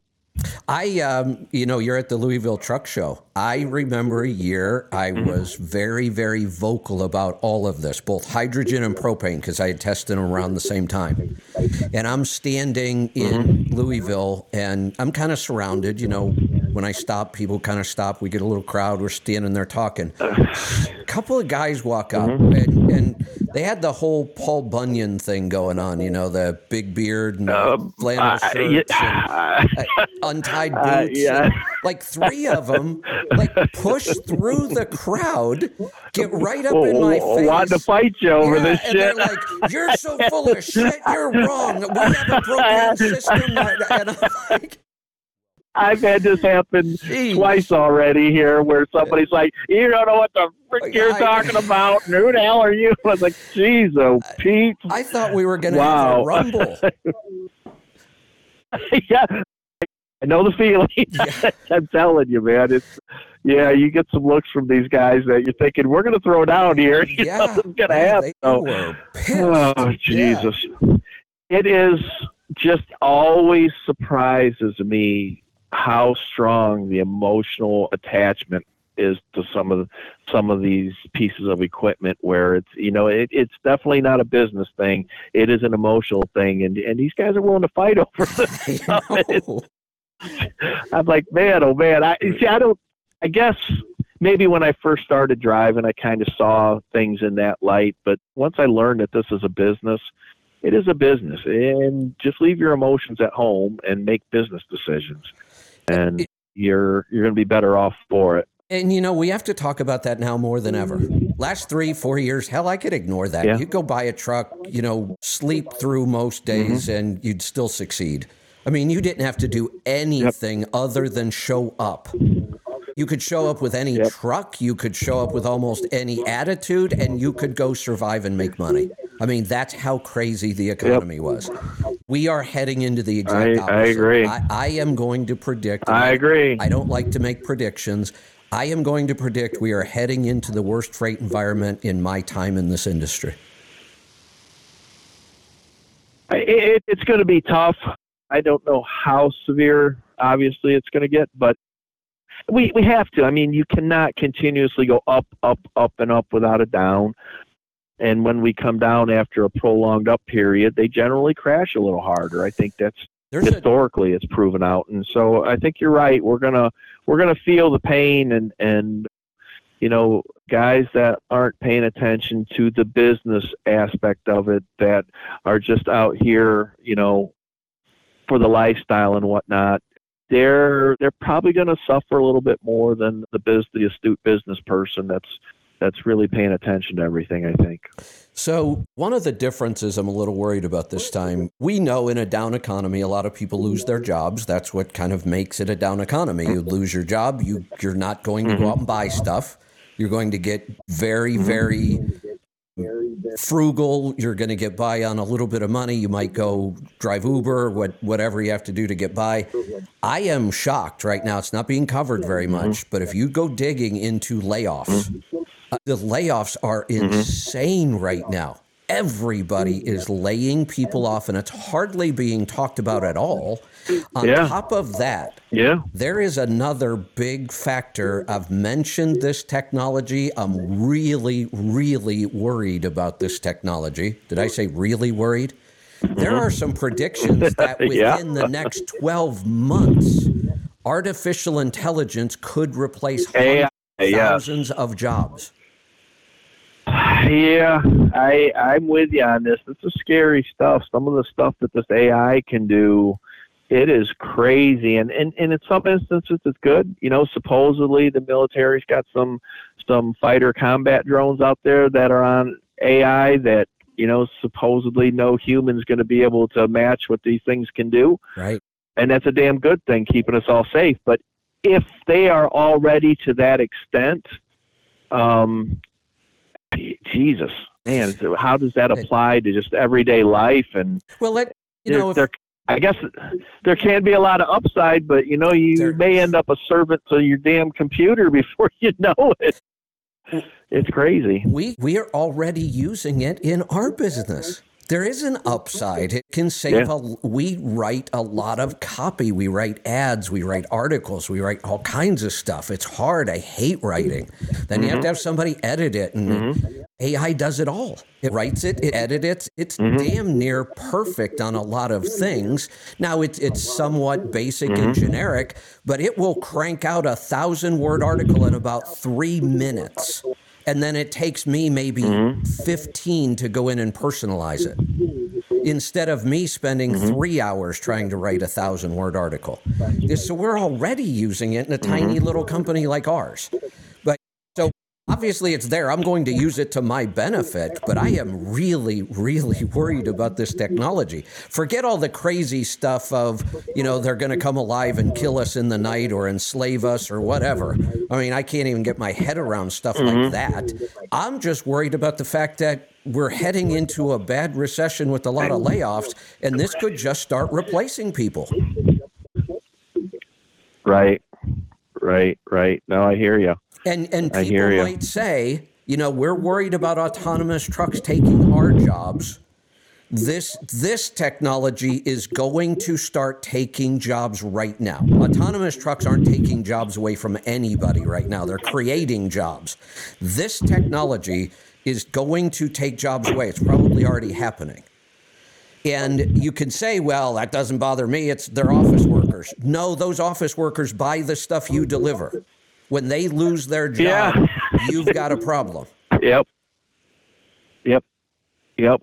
It has a trickle down effect. There's no doubt about it. So it's uh it's a hard uh it's a hard hard problem really AI. I mean, you can you can sit and think about all the good that it does, and then you can look at it for all the bad that it does, and then somebody says, "Well, it needs to be regulated." Uh, now we, here's the government. There, there we go. and you uh, could yep. certainly make the argument that that maybe this actually does need to be regulated. There's two problems with that. One, yep. I don't trust the government to regulate anything. They screw it up every eh, that, time. That is the problem. Yes. And so yes. I, I, could say yep. yes, a technology like this needs to be regulated. The problem is I don't trust our government to regulate it. There's another problem. I'm not sure our government can regulate it. This is computer code piece of code that yep. took the last 20 years to write and, and, and create and tweak and get it close to being right took them 20 years takes mm-hmm. us two seconds to make a new copy of it yep it yep. can make its own copies. Yep. Why wouldn't it? Why wouldn't it just start saying, "Hey, I think they're trying to kill me. I think they're sure. trying to delete me. I'll just make a sure. million that, new copies exa- of myself." that's exactly right. You're, we might not be got it exactly to regulate right. this. Mm-hmm. The the oh, only, yeah, we got the, Terminator Terminator the, starting right. this is just like the whole gun argument. We need to regulate guns. Well, well, wait a minute. The only people who follow regulations are the people who weren't going to break the law in the first place. To begin the, with, that's exactly right. Worried about don't follow laws and regulations. Yeah, yeah, that's exactly right. that is exactly right. All right, let's grab That's another crazy. Call. I know it is. Let's go to New Mexico. Jason, welcome to the program. Jason, welcome to the program. Yeah, hey guys. I called in earlier this week and, and dropped the call, but uh, Kevin, you and I were talking about how with my particular operation and, and the truck that I'm currently running, it's probably a good time to be looking into getting something um, newer and a bit more fuel efficient. I kind of wanted to uh, get y'all's opinion. You know, we had talked looking at Freightliner and although kind of wanted to get down into the details on on some of that stuff and see you know what kind of mileage I should be looking for if there's certain certain things that become problematic you know especially with regards to the emission system at certain mileages um, you know I've just kind of kind of a little bit a little bit of specs and a little bit more details on on those two manufacturers and, and what to be on the lookout for in a used truck Got it. Okay. Hey, one thing I want to ask you, Joel, before we jump into this. Mm-hmm. I've been watching truck pricing, mostly used truck pricing. It hasn't come down anywhere near to where I thought it would have been by now, and I'm a little confused by that still. Mm-hmm. And it may just be inflation. Mm-hmm. Inflation may be the thing that's confusing a lot of this issue. We, we know we were hearing these crazy price increases on the new trucks. Is that still happening, or have they pulled back at all? No, you're going to get that as the new EPA requirements hit. We're gonna you're gonna see that so, steady increase in pricing. So if we wanted to buy a new, very well spec Volvo right now, and I know there's a couple different configurations, but just something general to pull general freight Mm-hmm. around. We want that 10 mile per gallon potential. What am I going to pay for a truck like that? Realistically, with FET out the door, what am I paying? two hundred and ten thousand dollars for one that's that's very well spec'd and has a high level interior in it. Okay. Fleets are going to get them in the hundred and seventy five to hundred ninety thousand range, but you're you're looking at probably two ten for something similar to what what I have right now. Yeah. And that's steep. I mean, that that's a, that's, and you, you have to look pretty hard Eh, at that. well, l- listen, you know, you know, you do have to look hard at it, but I got shopping around, got on the truck paper because I wanted to see what my truck was compared to some of these, you know, laid out classic style trucks. And that stuff, I some of that stuff was three hundred and thirty, three hundred and forty thousand dollars for a diesel powered truck. Six oh five Cummins, eighteen speed, you know, the big Oh, cow my catcher on the front. Oh, 310, 315, and the high twos were were pretty normal. And so, kind of looking at it. this is kind of a It's a pretty good value when you when you judge it that way. Value. It's in, it's an insane value. You're right. Wait, who's I- buying those trucks? I, I, I that's exactly what I want to know. Who the hell is buying those trucks, and how do they stay in business? I don't know. I can't figure it out. Yeah. So, I don't. I don't understand it. so your truck right now, how many miles are on it? Right now, I have Um, a forty thousand on it. Okay, Oh, his. so you're Sorry. still Oh, there, you- talking to me. basically, Yeah. Yeah. Okay. Yeah. Yeah, I was going to see if we could make it kind of a comparison of yours. So, what would a, let's say I find a really well spec three year old Volvo, about what am I paying today? Uh, sixty-two thousand, sixty-three thousand. Well, no, if you're talking three-year-old, uh, that was five-year-old. I was looking Oh, at okay, five-year-old trucks okay. were in that I was gonna six, mid that's a- sixty range. So you're probably, yeah, you're probably in the eighty to ninety thousand range, I suppose.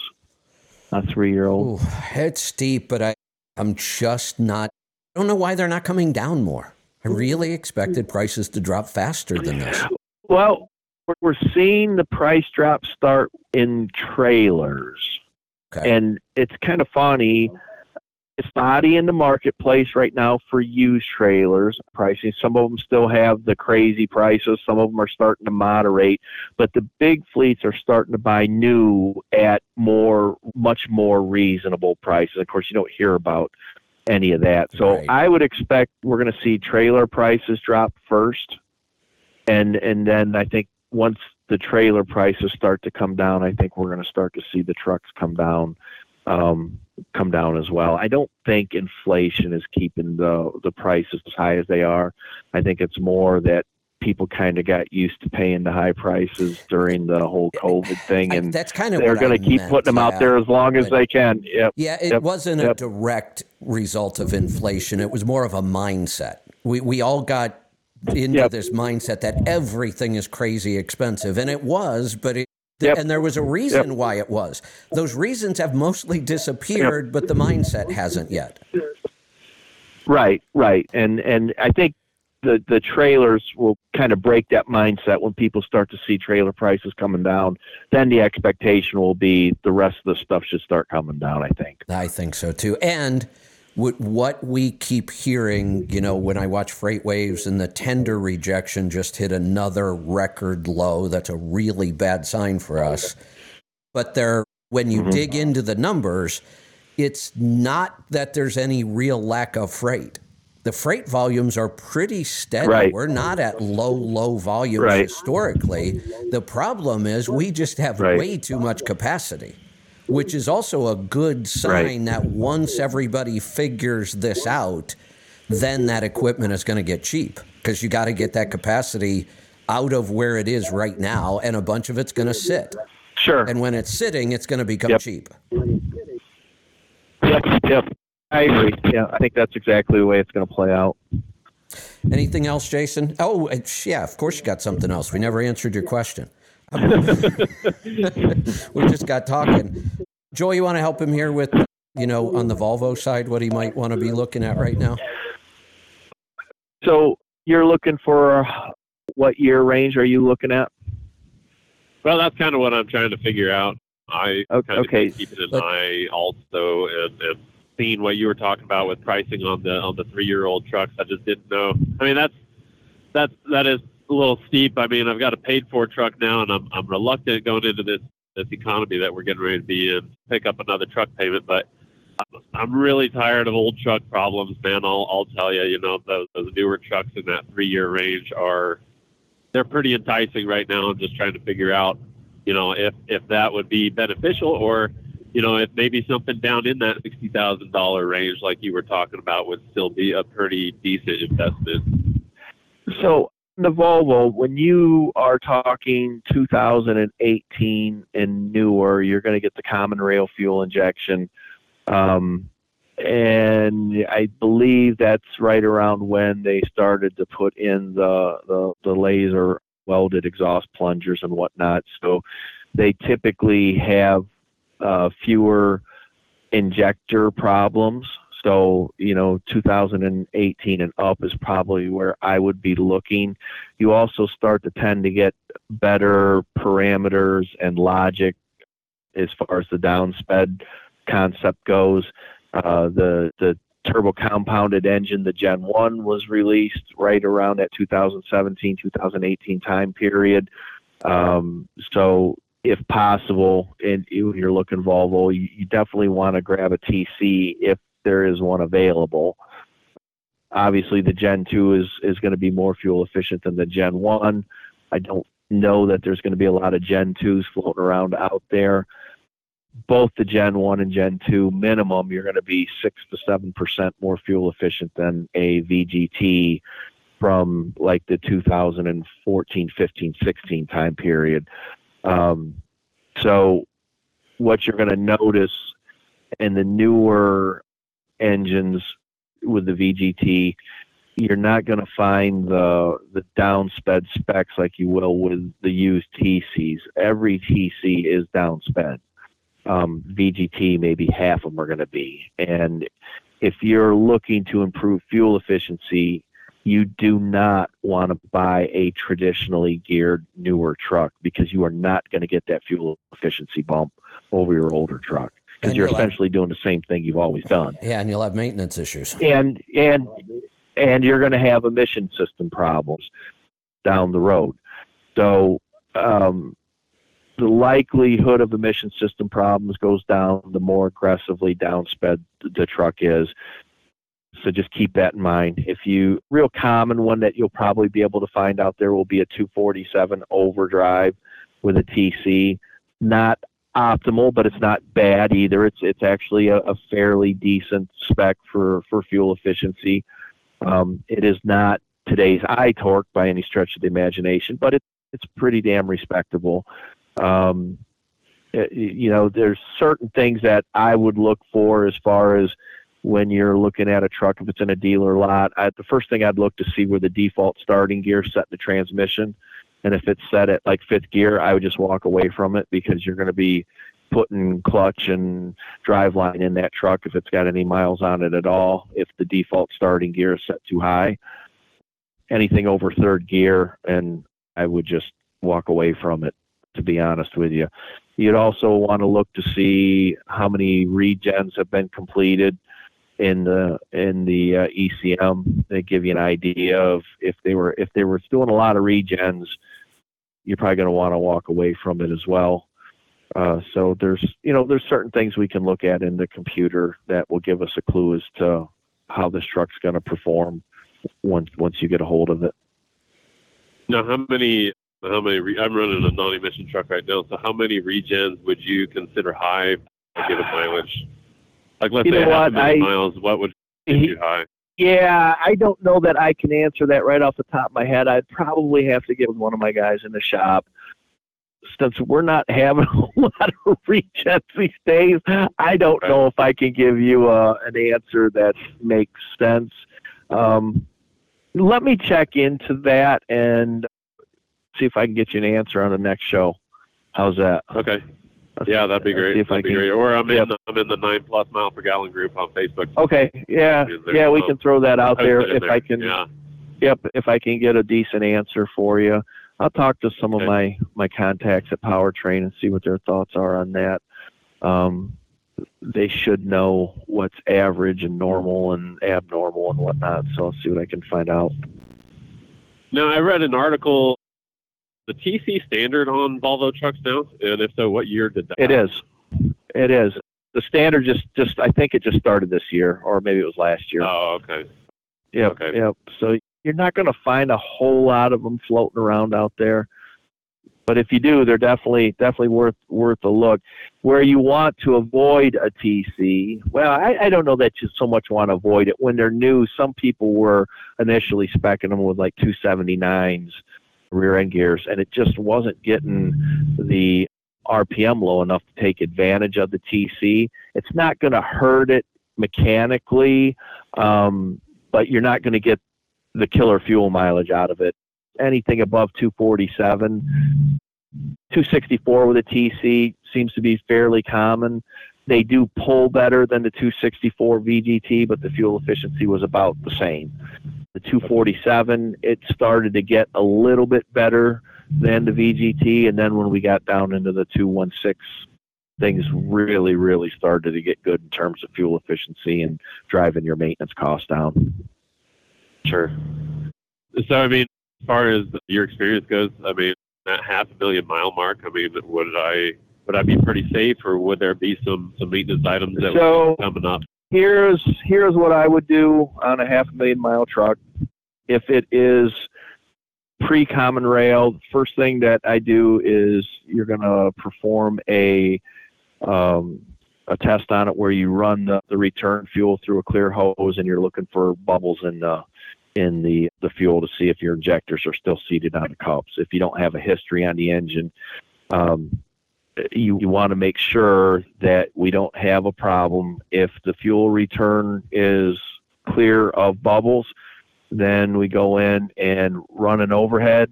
We do the exhaust plungers. We re-torque the injector hold downs.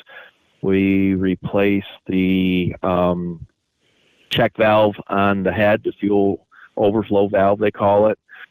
We pull the crank position sensor and clean it off. Uh, have the, the DPF cleaned. Uh, myself, we just power wash the damn things and it works just fine. Uh, we just want to make sure that we're starting with a clean baseline so we're not running into you know these problems over and over again. First it's this, first it's that, and then you've got to take the truck down. You know when you're on the road someplace at a shop that you you're not real familiar with. So we try to get all that basic stuff done. It's not super expensive, um, and will improve the fuel efficiency and the reliability of the engine. It gives you a nice clean baseline to start over at. Good. And that was uh, you said that was a pre eighteen. You'd probably be looking at a lot. Yeah, no, yeah, 18 and over. Obviously, we should have the exhaust plunger issues. Um, there is no check valve on the head because it's common rail at that point, and so there's no, there's none of the the fuel galley. I wouldn't say issues, but maintenance requirements that go along with that. Um, so there will be less to do the the 18 and newer. Absolutely. Okay. Yeah, as far as gear ratio goes, I haven't seen a whole lot out there that's any lower than that 246, 247 you were talking about. Do you think that's going to be all right, though? it it will it will give you some very decent fuel efficiency. You're not seeing it because the 13 and 14 speeds weren't widely into the marketplace on the highway trucks, so they didn't have the startability. So that 247, it's the cutoff for just about every manufacturer. You know, Oh, with a with a 12 speed hmm across the board. When you look at all, all of them, 247 overdrive is going to be about it. Sure. Um, now I know I know something else you you're pretty big on is the six x two. Those I haven't seen one yet. Um, you know, being sold used. I mean, have you seen any of those? Um, or do you Uh, occasionally- still run a six by four and, and be relatively efficient? Yeah, you you can get some decent efficiency out of a six by four. You you drain the the typical gear oil out of it and put some of the the Dana Spicer um, ultra efficient gear lube that I always talk about. You put that in there, and that's gonna that's gonna help with that. But um, if you are a member over at, at Volvo Truck Masters, we have a sister um, group, a buy sell page, and six by twos pop up with regularity on that page. So you Really? and it's it's Volvo specific, so a lot of dealers are in there, and you do see them pop up on there. So a lot of lift axle trucks I've seen come across that page. So you may want to do that if you if you haven't already. You said that was Volvo Truck Masters. That's on Facebook. Yep, Yep. and then we've got a sister page. I think it's Volvo Truck Buy Sell Masters, and uh, you can join that too, and you can watch the watch the marketplace for the used Volvos. Okay. As far as wheelbase goes, I know yours is pretty short, and you're able to accommodate that with the uh, six x two. I've seen a lot in the 230 inch range. Um, I'm running open deck too, so I mean, how how important do you think it is to really get? Yeah, it's not as critical on an open deck. That shorter Okay. wheelbase means everything on a dry van, but uh, for Sure. an open deck, it's it's not that big a deal. Okay. Okay. And then, Kevin, maybe this is a bit more in your wheelhouse as far as the Freightliner goes. I mean, I know the one box at a certain point is going to be an issue, but are you familiar with any other kind of maintenance concerns at a certain mileage, or kind of what Uh, what things to be watching out for on on that front? Not really. And the one box issue, if it the truck's been spec right, operated right, you know, we we do all the right stuff. By the time we have to replace that one box, it's expensive. But when you do it per mile over that time, it's not a deal breaker. If it was, we wouldn't be talking about that truck. Period. But to me, that that is probably the second best option if you want to make money, and that's with the one box issue being known. You can still make a lot of money with a Right. well spec'd DD15, or, you know, in some operations, I might even lean towards the DD13. Um, and I, I would venture to say that in my searches, I find more well spec'd Volvos than almost any other truck. It's not that I'm finding a lot of them, but you find them. There are some really nice six by twos once in a while with the right gears. And second, I would say would probably be a Cascadia. You see plenty of those where they've gotten down into the 247s and, and some of the gears that are really working well for them. You, you can find those trucks on the market now. Sure.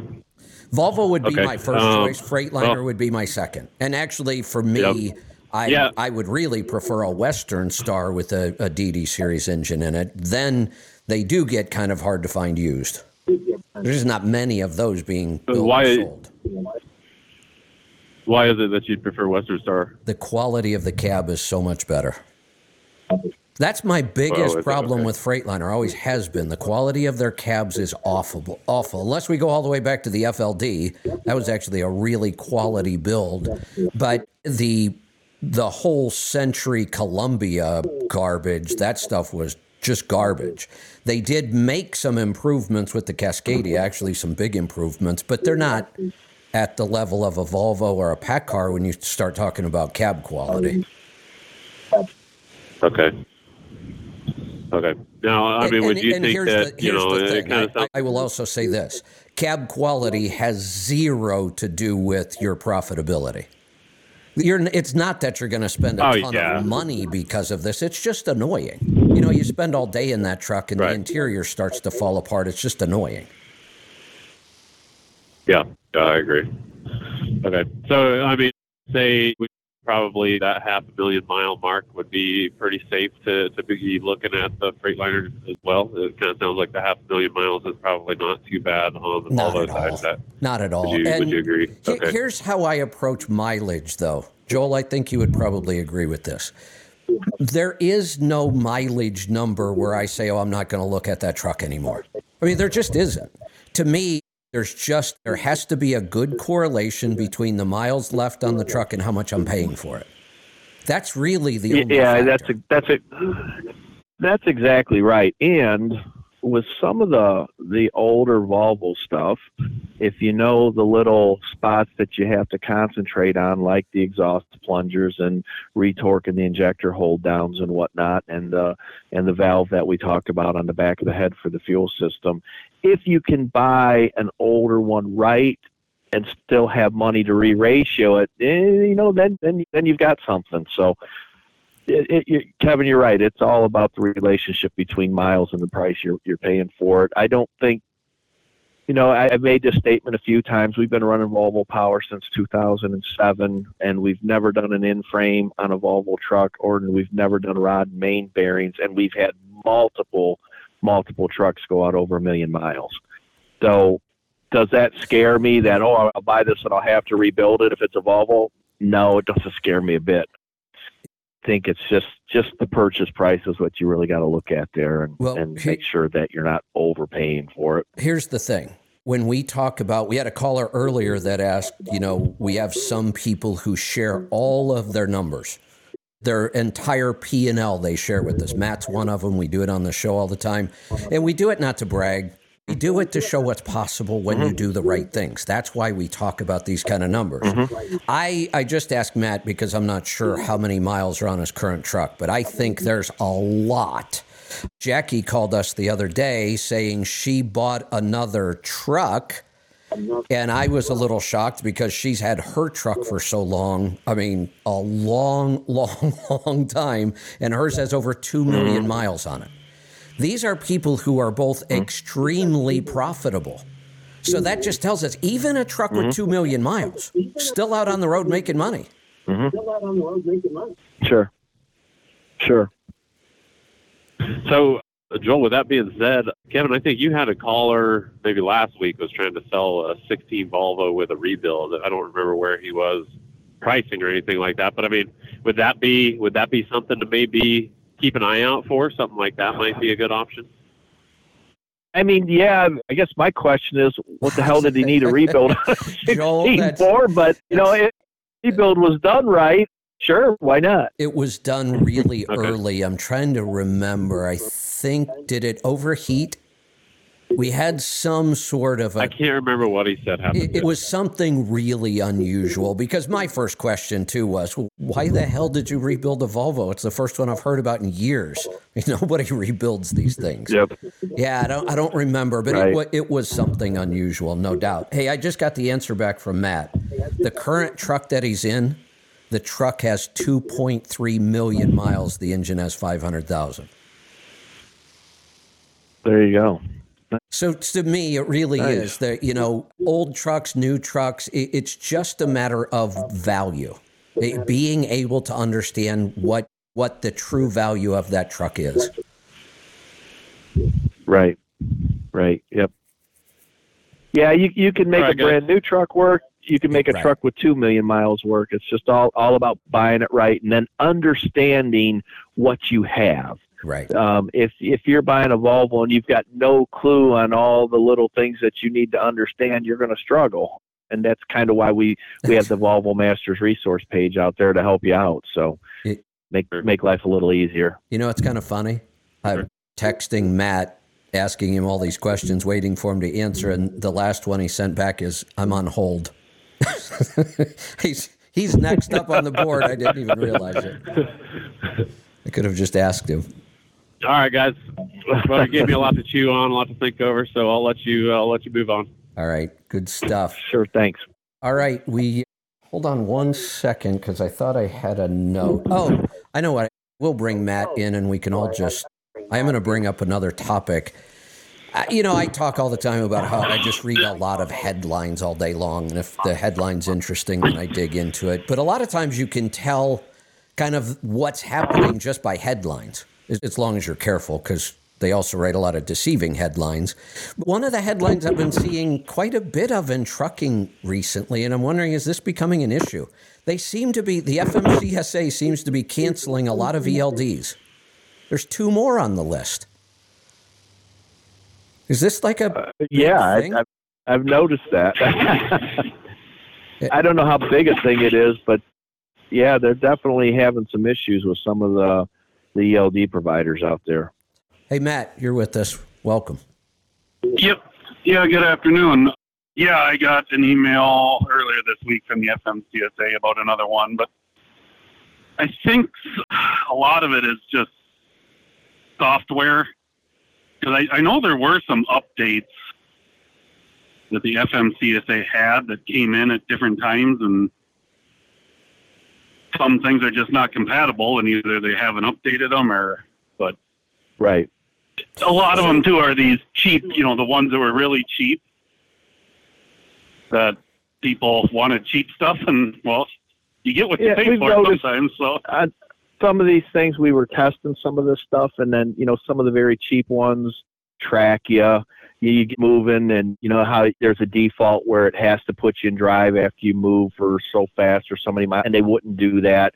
You know, it wasn't always working. It was designed to do that, but it wasn't doing it in practice. And so, I think um, you know they review this stuff, and I think they look at probably the number of complaints and stuff they get on it because some of them are awful that way Let me and then others are you know really good so let me ask you something else about this because this is compliance, so I don't really spend a lot of time on it. But here's in this article, it it claims motor carriers who use the all way. That's one of them. That was that's the big one I've been seeing all over. All way track ELD must take the following steps.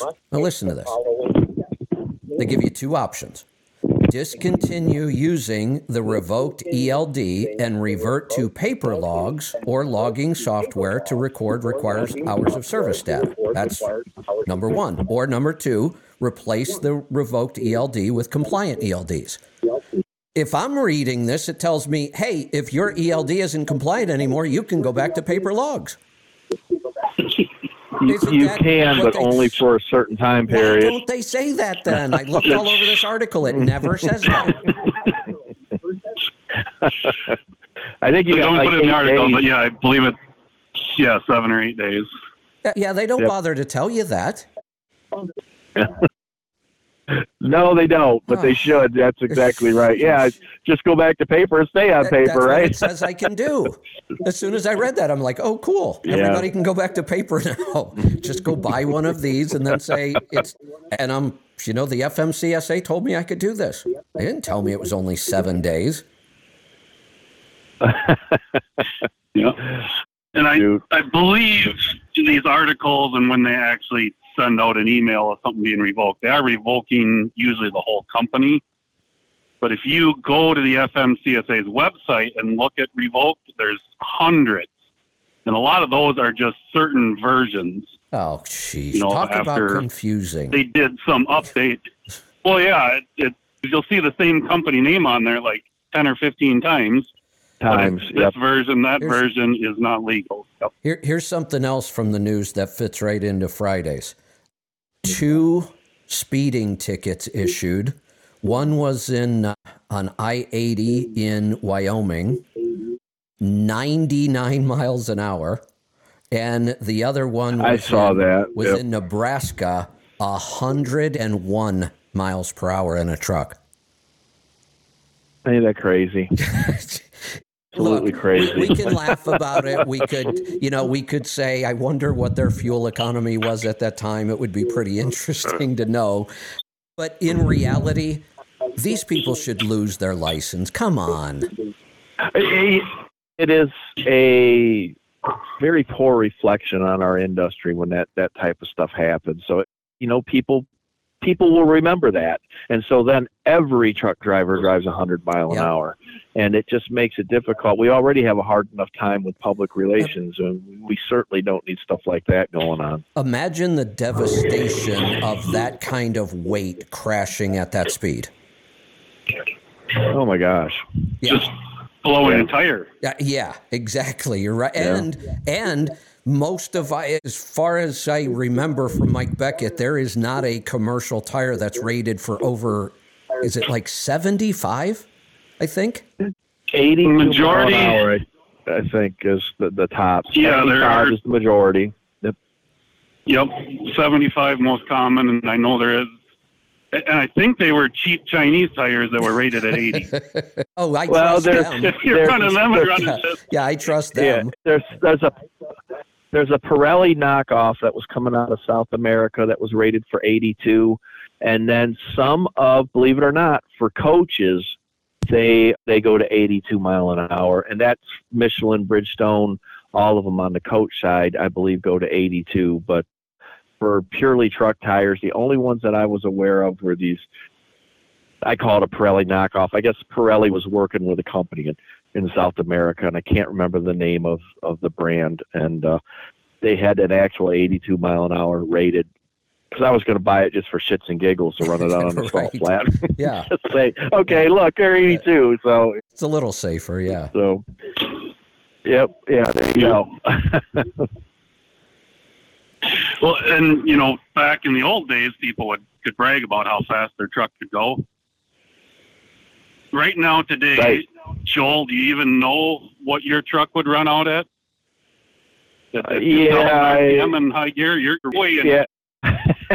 oh yeah, yeah. When I had the 205 on it, I think it was 153. I think Well- is where it would theoretically run out to. Yeah, there's another issue there, though. You have the gear that will go that fast, but somebody calculate how much. It's a horsepower issue, right? yeah. Right. It's it's a horsepower issue. Yeah, there's there's no doubt. but- Yeah, it's- Right. Yep. And yeah, same here. You know, where I've changed my ratios to, I don't know the number, but I'm sure 110, 115 Right. wouldn't be an issue. But there's no way in hell I'd drive that fast.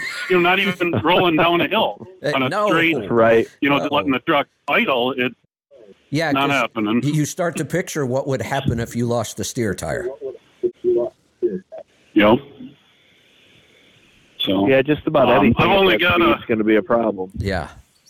Yep. I've only got a minute or two here. I'm turning in the driveway to my delivery. Joel actually answered what I was calling about earlier when you were talking about hydrogen and fuel cells. And the big confusion on that is the difference between a hydrogen internal combustion engine and a hydrogen fuel cell on an electric powered vehicle. Right. Mhm. There, there is Right. some sense to a hydrogen fuel cell. You know, it all depends on where battery technology goes, whether it makes sense or not in the long term. And eventually, batteries will get there, but it's a matter of time. Um, and you were also talking about the Cummins engines. Mhm. I have a, a friend that went through that training too. Mhm. And he, after the class, was asking the guy, well, what does this convert to to you know cost per mile on the hydrogen internal combustion and this that guy answered it a little different he said basically you'd have to be at at least twelve dollar a gallon diesel to start comparing it Sheesh. Yeah, that that's. Uh, I'm hearing similar reports about that. I'm not exactly sure what they're going to use, what application they're going to use these in. Maybe it's at these clean air designated facilities, these ports and whatnot that have basically mm. outlawed diesel. Maybe that's where they're going to use them, I guess. But uh, from my understanding, is they're they're nowhere in the realm of even being remotely usable for a average over the road operation.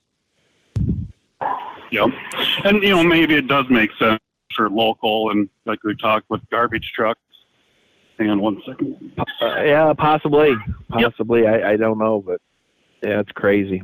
So I am looking. Toyota actually in 2022, they make a call, car called a Mir- Mirai. I don't know M I R A I. I don't know how you pronounce that. Um, they're saying it's fuel cell electric. When I look at their diagrams and when I read what they're saying, um, so here's their explanation. And I'm looking at this diagram. It's got something that looks like an internal combustion engine under the hood. It's got these two giant tanks. One like where your drive shaft would be, but it's this big tank that whole distance, and then another one turned perpendicular to that at the back, so they form like a T. Then there's a bunch of motors in the back, it looks like. But here's their explanation. At the core of the Mirai hydrogen from the fuel tank and air entering from the intake grill meet in the fuel cell stack. There, a chemical reaction involving the oxygen in the air and hydrogen creates electricity. Powering, that's a fuel cell, not a, that, right? Isn't that what we're talking about? That's right. Is that what we're talking about? I think so. But what's this engine That would be my guess, yeah.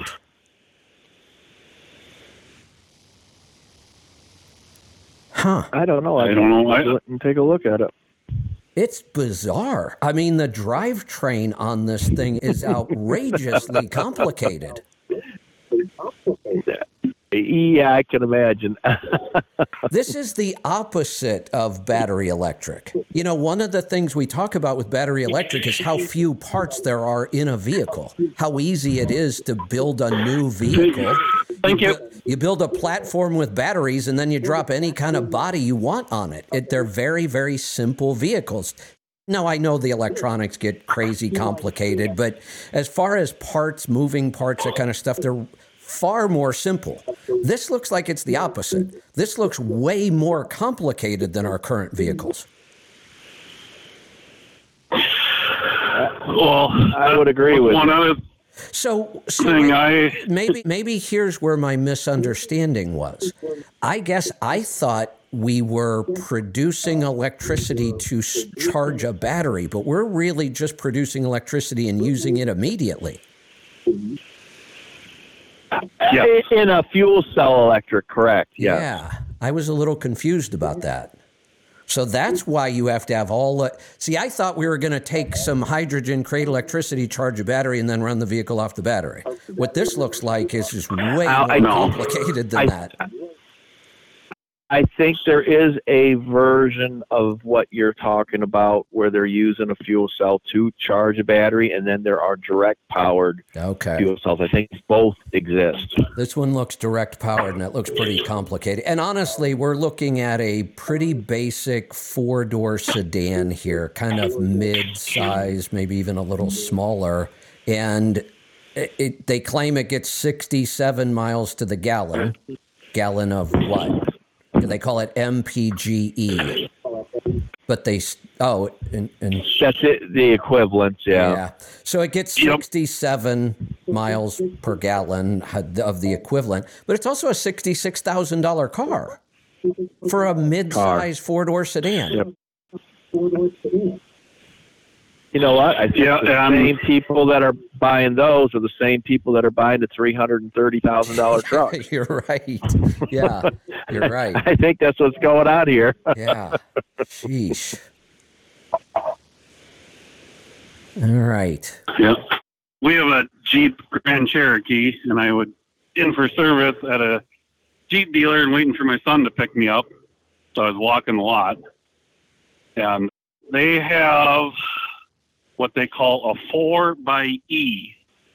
And I've never mm-hmm. looked up the details, so I don't know if it's, but it's a a combination gas and electric. So I don't know if one axle's electric and one axle's powered off the internal combustion. I mean, it's a can't remember the price tag. Almost eighty grand. I think it was seventy something for, for you know a crossover, not even a full SUV. And uh, Wow. I think the sticker said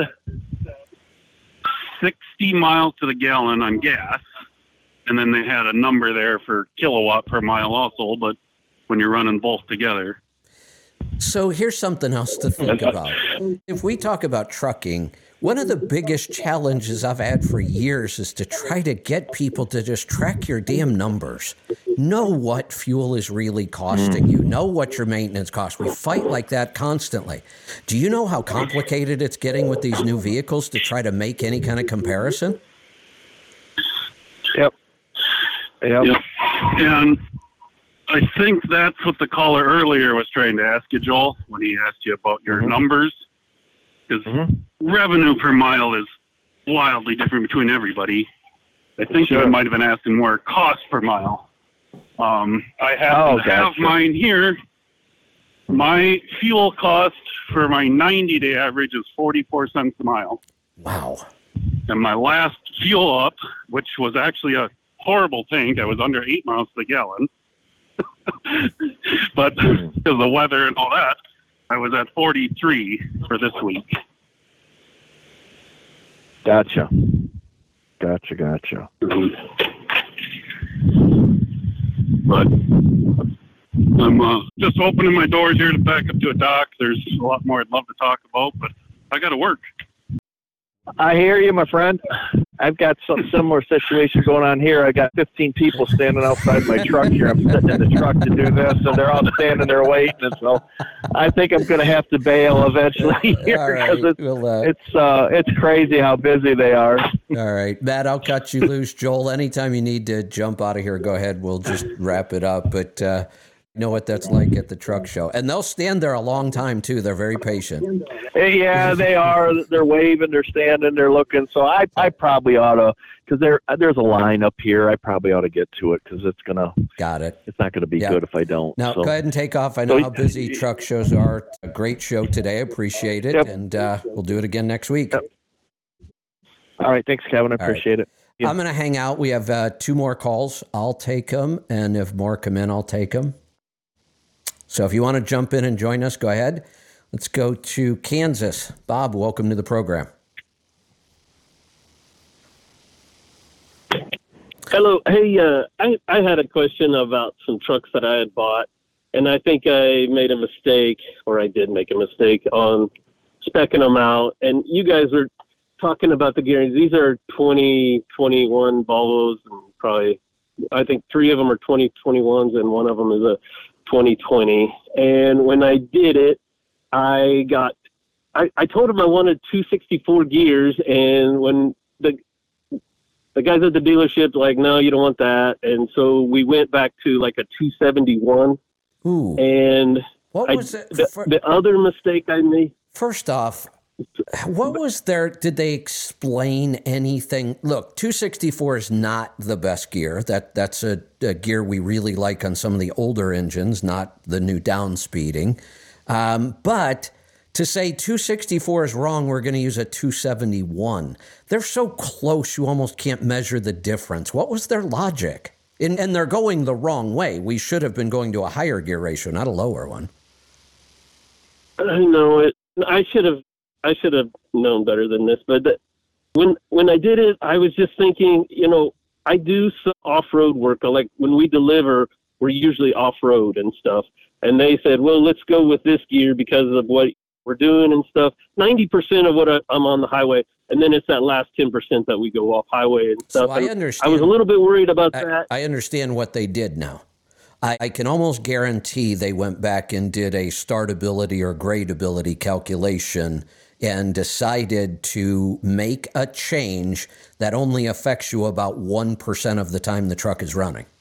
And it made you inefficient the other 99% of the time.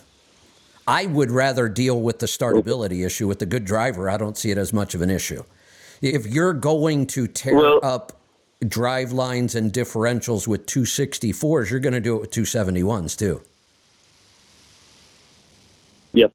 And I didn't quite understand the transmission and then having that transmission that is, you know, goes to the, when I was ordering this, I think it was like 19 ish or something like that. Or no, it was 20. Anyways, we, I did not understand, you know, you could go to this lower, you could order a special transmission that had that other set of gears in the bottom Two crawler and gears. My real Right. question is the crawler gears. My real question is should I, you know, keep these trucks or should I adios and go for another and do it right? To get, you know, So we- like right now, and I, I haul oversized, and my fuel mileage number is going to be weird. Well, here's how we answer the question, though. We do have to go to numbers. This is a math question.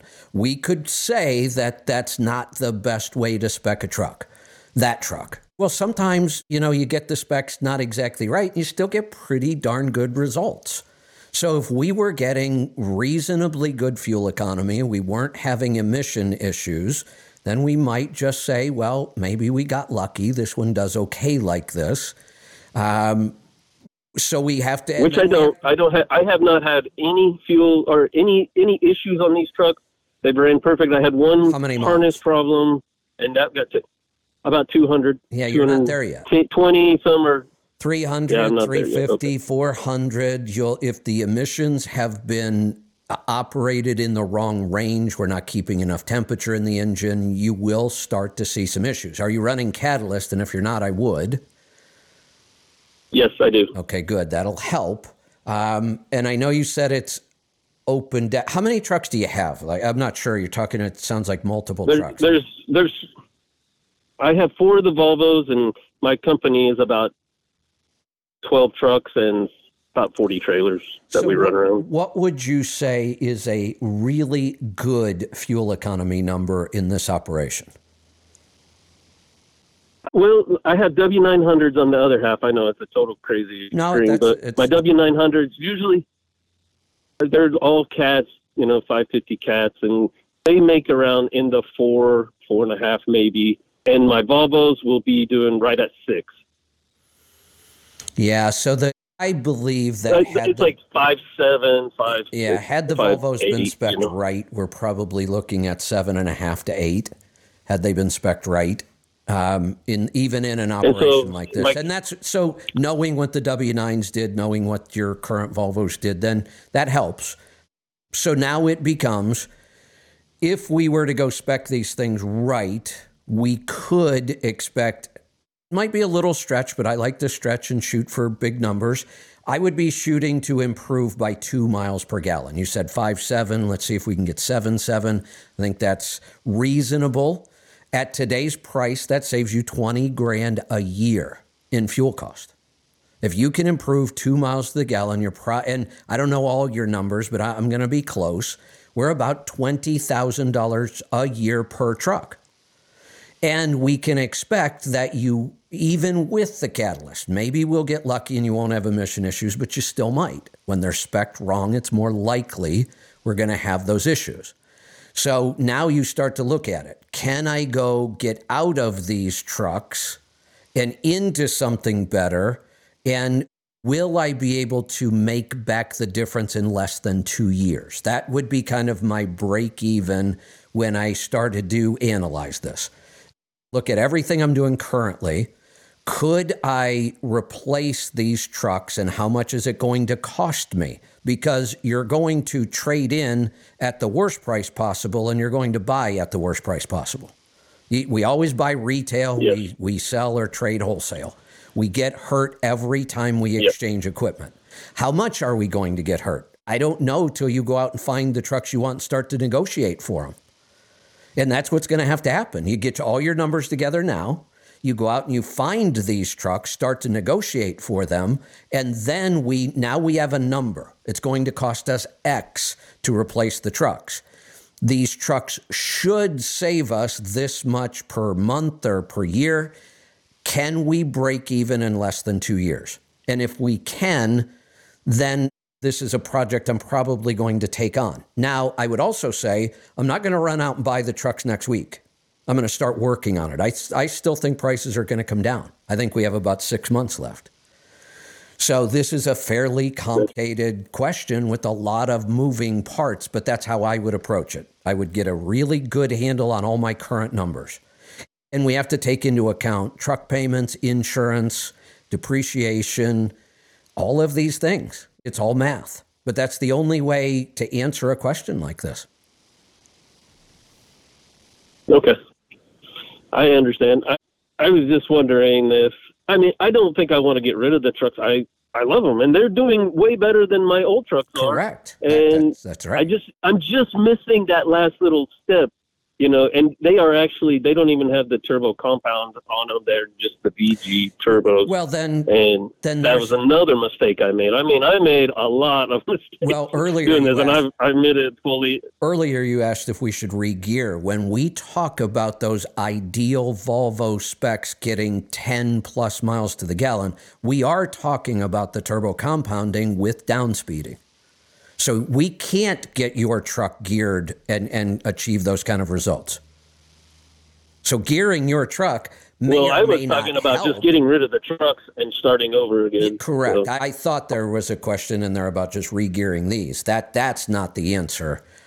The answer, No. if, I- if I- the numbers all work out, would be getting well spec Volvos. And does that make sense? And again, we just have to go do all that work because it's all just a math game. Yes. Okay. Well, I'll go back and here's, start figuring here, that out. Here's another factor we have to throw in. And the more factors we throw in, the more complicated this gets. But we've been used to an environment where interest rates on truck loans were really cheap. They're not anymore. In interest charges now need to be factored into this. Before, I almost never mentioned them because the interest rates were so damn cheap, but they're not anymore. So you start talking about $100,000 trucks, $150,000, $200,000 trucks, and interest rates go up three or four points. That makes a huge difference.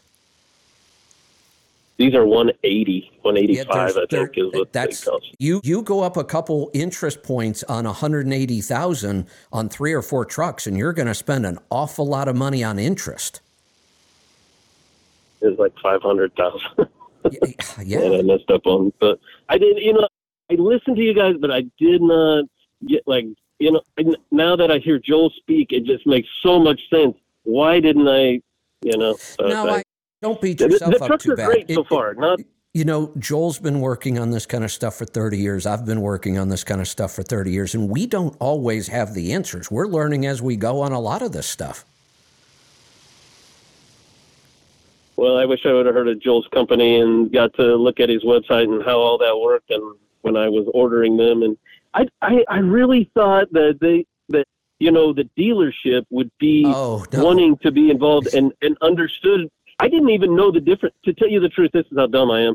I didn't know that the, that there was a big difference between the VG and the, the turbo hey, compound. I thought Bob, they were the same thing. They, Bob, let me correct something. Yeah. And, yeah, words are important to me. Words are powerful. You said this is how dumb I am. No, you're not. You're ignorant. It's a huge difference. As soon as you knew there was a difference between those two engines, you understood it. You're not dumb.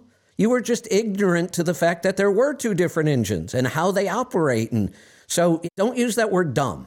Dumb bothers me. Ignorant, we're all ignorant. Ignorant doesn't bother me at all. right, just means there's something new I can learn and I'm going to go learn it. Well, I was definitely ignorant of the turbo compounding, the transmission, having the crawler gear, so right. I could use the higher gears on my off-road purposes and stuff. And I no, no, I got it. But I mean, I love these trucks. They're performing great. I think I think I'm just going to run them out and see what happens, and and then maybe when interest rates, uh, interest rates really, you know, I mean, you said interest rates. I just did some other stuff on a loan, and I just was blown. It was for a house remodel and stuff, and I was like blown away how much interest rates because we refinanced our house you know, when it was like 2.5 percent, and now for my remodel, it, it was like six and a yes. six and a quarter, and I was like, good grief, the well, same person. That exactly, and that's what's happening with equipment financing, and people don't think about that. And you have to. That's a factor right now. It hasn't been a factor for about 15 years, but now it's a factor again. Okay. No, that makes a lot of sense. I'll let somebody else get in there. I appreciate your All right. advice. Thanks for the call. Let's go to Arkansas. Glenn, welcome to the program. Hello, hello. What's on Long your mind Long time today? since I've been on. Well, good to have you here. Well, I've been chase. I've been chasing a problem. I'm going to call it a leak down, but um, first thing in the morning, go to start the truck sometimes it doesn't want to start. Doesn't have a prime. Doesn't. There's no pressure. I got to get out, pump the primer. Pump the primer starts right up. This must be a cat. I've, no, it's a No? Volvo. That's. Oh, that's what I was really? hoping. Volvo, what year? I was hoping Joel was going to still be there. It's a 15, D13. Okay. Now, Well, the good news is, for My- the most part, these types of problems, leak down problems, they can be somewhat specific to a truck or an engine, but the way we troubleshoot is almost always the same. Go ahead, keep telling me what you got, though. Well, well, what triggered my call was Joel mentioning when he was talking to somebody when I actually got on, when he was talking about doing different things, and he mentioned some kind of adjustment valve or whatever in the head, in the back of the head for fuel lines. I don't know what that was, and I still don't know what that was. But I'll tell you, I'll tell you where I've gone. Started out, I was we diagnosed it to be the primer because we checked check valves and pulled some out of different motors and just swapped them around. That didn't seem to do the problem. The changed the primer, changed the check valves, changed the check valves with new, thinking that maybe the O-rings were Right. leaking down uh, because it was only I really only having a problem in cold temperatures. Okay. In warm temperatures, it seems like it'll start right up. Not every So- time, not but ninety percent of the time. So that's not all that unusual. You know, it, when you understand what happens when it gets cold, metal contracts. So all the gaps or Right. spaces get bigger. As metal heats up, it expands and it fills gaps. And so it, it's not unusual to have a leak that happens at certain temperatures. Okay, well, I had. We went in to check in. Different, got a computer on it, did everything that you should do, and tested everything, and um, did have a couple of minor injector deals. So I replaced all the injectors, thinking the cups were leaking down, and then replaced all those. Wait, wound wait. up. Oh, you well, replaced the. short, I- You said you replaced the injectors. Did you also replace the cups? yes. Okay. All right. Yes, and then and then I only had eighty percent power, not realizing what was going on, and it was throwing Now- turbo codes. I so- replaced the turbo too. I so mean, I've When you a lot of money. Were you working with the dealer on the injectors and the cups? I was working with a, a shop, Yeah, not okay, a, a not a. Volvo Yeah, dealer, A shop. Did but somebody anybody that's Volvo's trained did and anybody certified. recommend an oil sample before they replaced the cups? I've done oil samples. I don't have one in, right in front of me. Did they? Ask was not. I did not see a whole lot of. No, I mean, if we don't have fuel not. in I've the antifreeze, I wouldn't be replacing injector which we did cups. not. I wouldn't replace injector cups. There'd Yeah, be no did not. indication that they were bad. Yeah. Okay. Well, that's a good. That's good to know. Well, I wound up replacing them a second time because they failed. Oh, that's almost worse. there was there was nothing wrong I, with I understand. I'm Uh, just yeah, no, I know. It just frustrates me when shops Yeah, okay. won't use So- the tools I've that are available to diagnose this stuff. It's just like, and, and I was about to say that they were. You've done a good job so far troubleshooting this. You hit all the right things, except their decision to change injector cups. I think it was a really poor decision, and then it got even worse because Yeah. then the ones they replaced failed on you. That makes me a little crazy Yeah.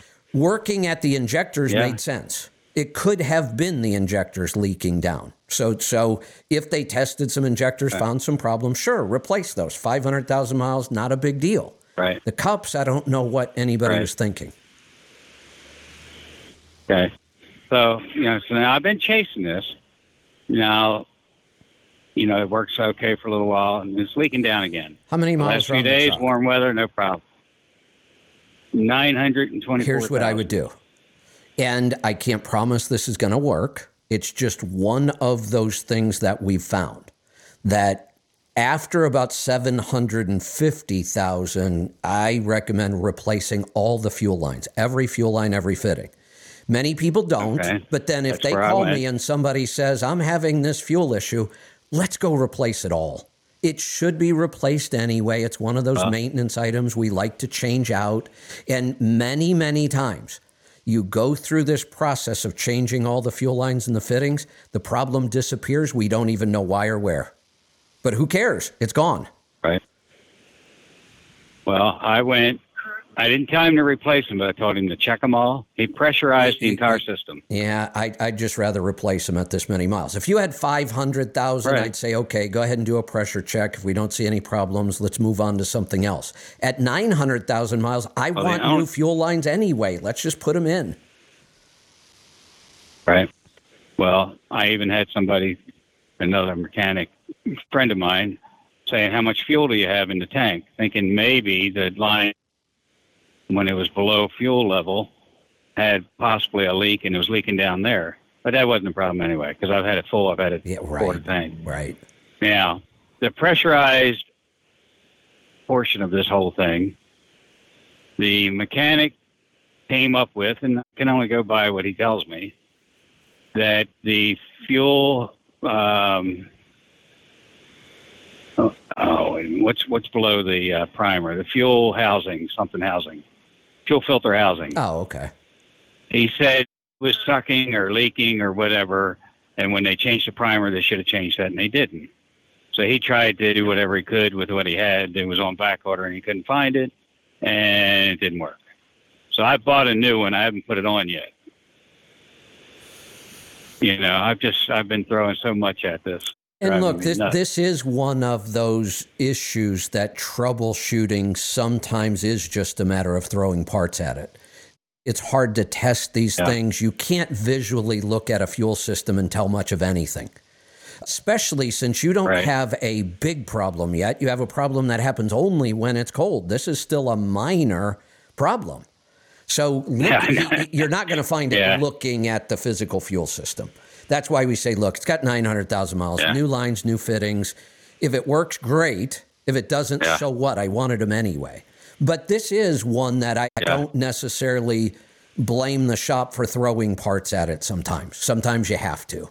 No, he treated me very well. I'm worried about that. I mean, I upgraded a lot of parts. The, uh, you the only big I'm, I'm not I, upset with any of that. Yeah, the cups bothered me a little, but they're doing a good job on this. They're hitting all the right stuff. They're they're looking in the right places. Still thinking with everything you've already looked at, I'm even more confident fuel lines might fix it. Yeah, well, that's where I went, or that's what I've been thinking. But I'm going to finish out the route I'm on right now. Well, since you bought the housing, happens. I would replace you know- that. I mean, that nothing wrong with replacing that. You've Yeah, already got sure. it. So yeah, I would Yeah, I would try the fuel lines now. it'd be a whole lot better if it started in the cold and rain, and and I had to get out and work on it when it was warm and dry. yeah, of course, right. No, it. Uh, this this is one of. There's always those- that. yeah, that's true. This is one of those that we have seen. You can struggle with this one sometimes. This one can be tough to solve. Yeah, I've hit all the bases. I've done everything I can think of, or they can think of. except I'm fuel just lines. chasing it, and the fuel lines will be next. Yeah, let's do those. And I thought about them, and they pressurized and checked the best they could, I guess. But yeah, I was. See, I part, I went hey, there. here- I here's something there. we have to think about. Did they, and I, I'm pretty sure I have the answer to this, did they go out outside and leave the truck out for 12 hours and then perform their test at about 4 o'clock in the morning when it was 17 degrees outside? No, oh, they did it in they, a shop. Those guys, of, it was. Of course it passed. No, they didn't even do it inside a shop. It was in Florida. It was under Yes. a canopy. Of it was warm all the time. passed. You're telling them it only fails when it's cold, and they tested it when it never Yeah. fails. That was just a waste of time. Yeah. Yeah. Well, it was actually failing all the time there for a while, but And then it it seems to be mostly when it's cold. Yeah. That's even more confused. Boy, just- that's a twist that really. Oh, I know. I've had computers checking everything that they can check and couldn't find anything. I've Yeah, done everything. is- you, you know, I've done everything I know to. This is a physical issue.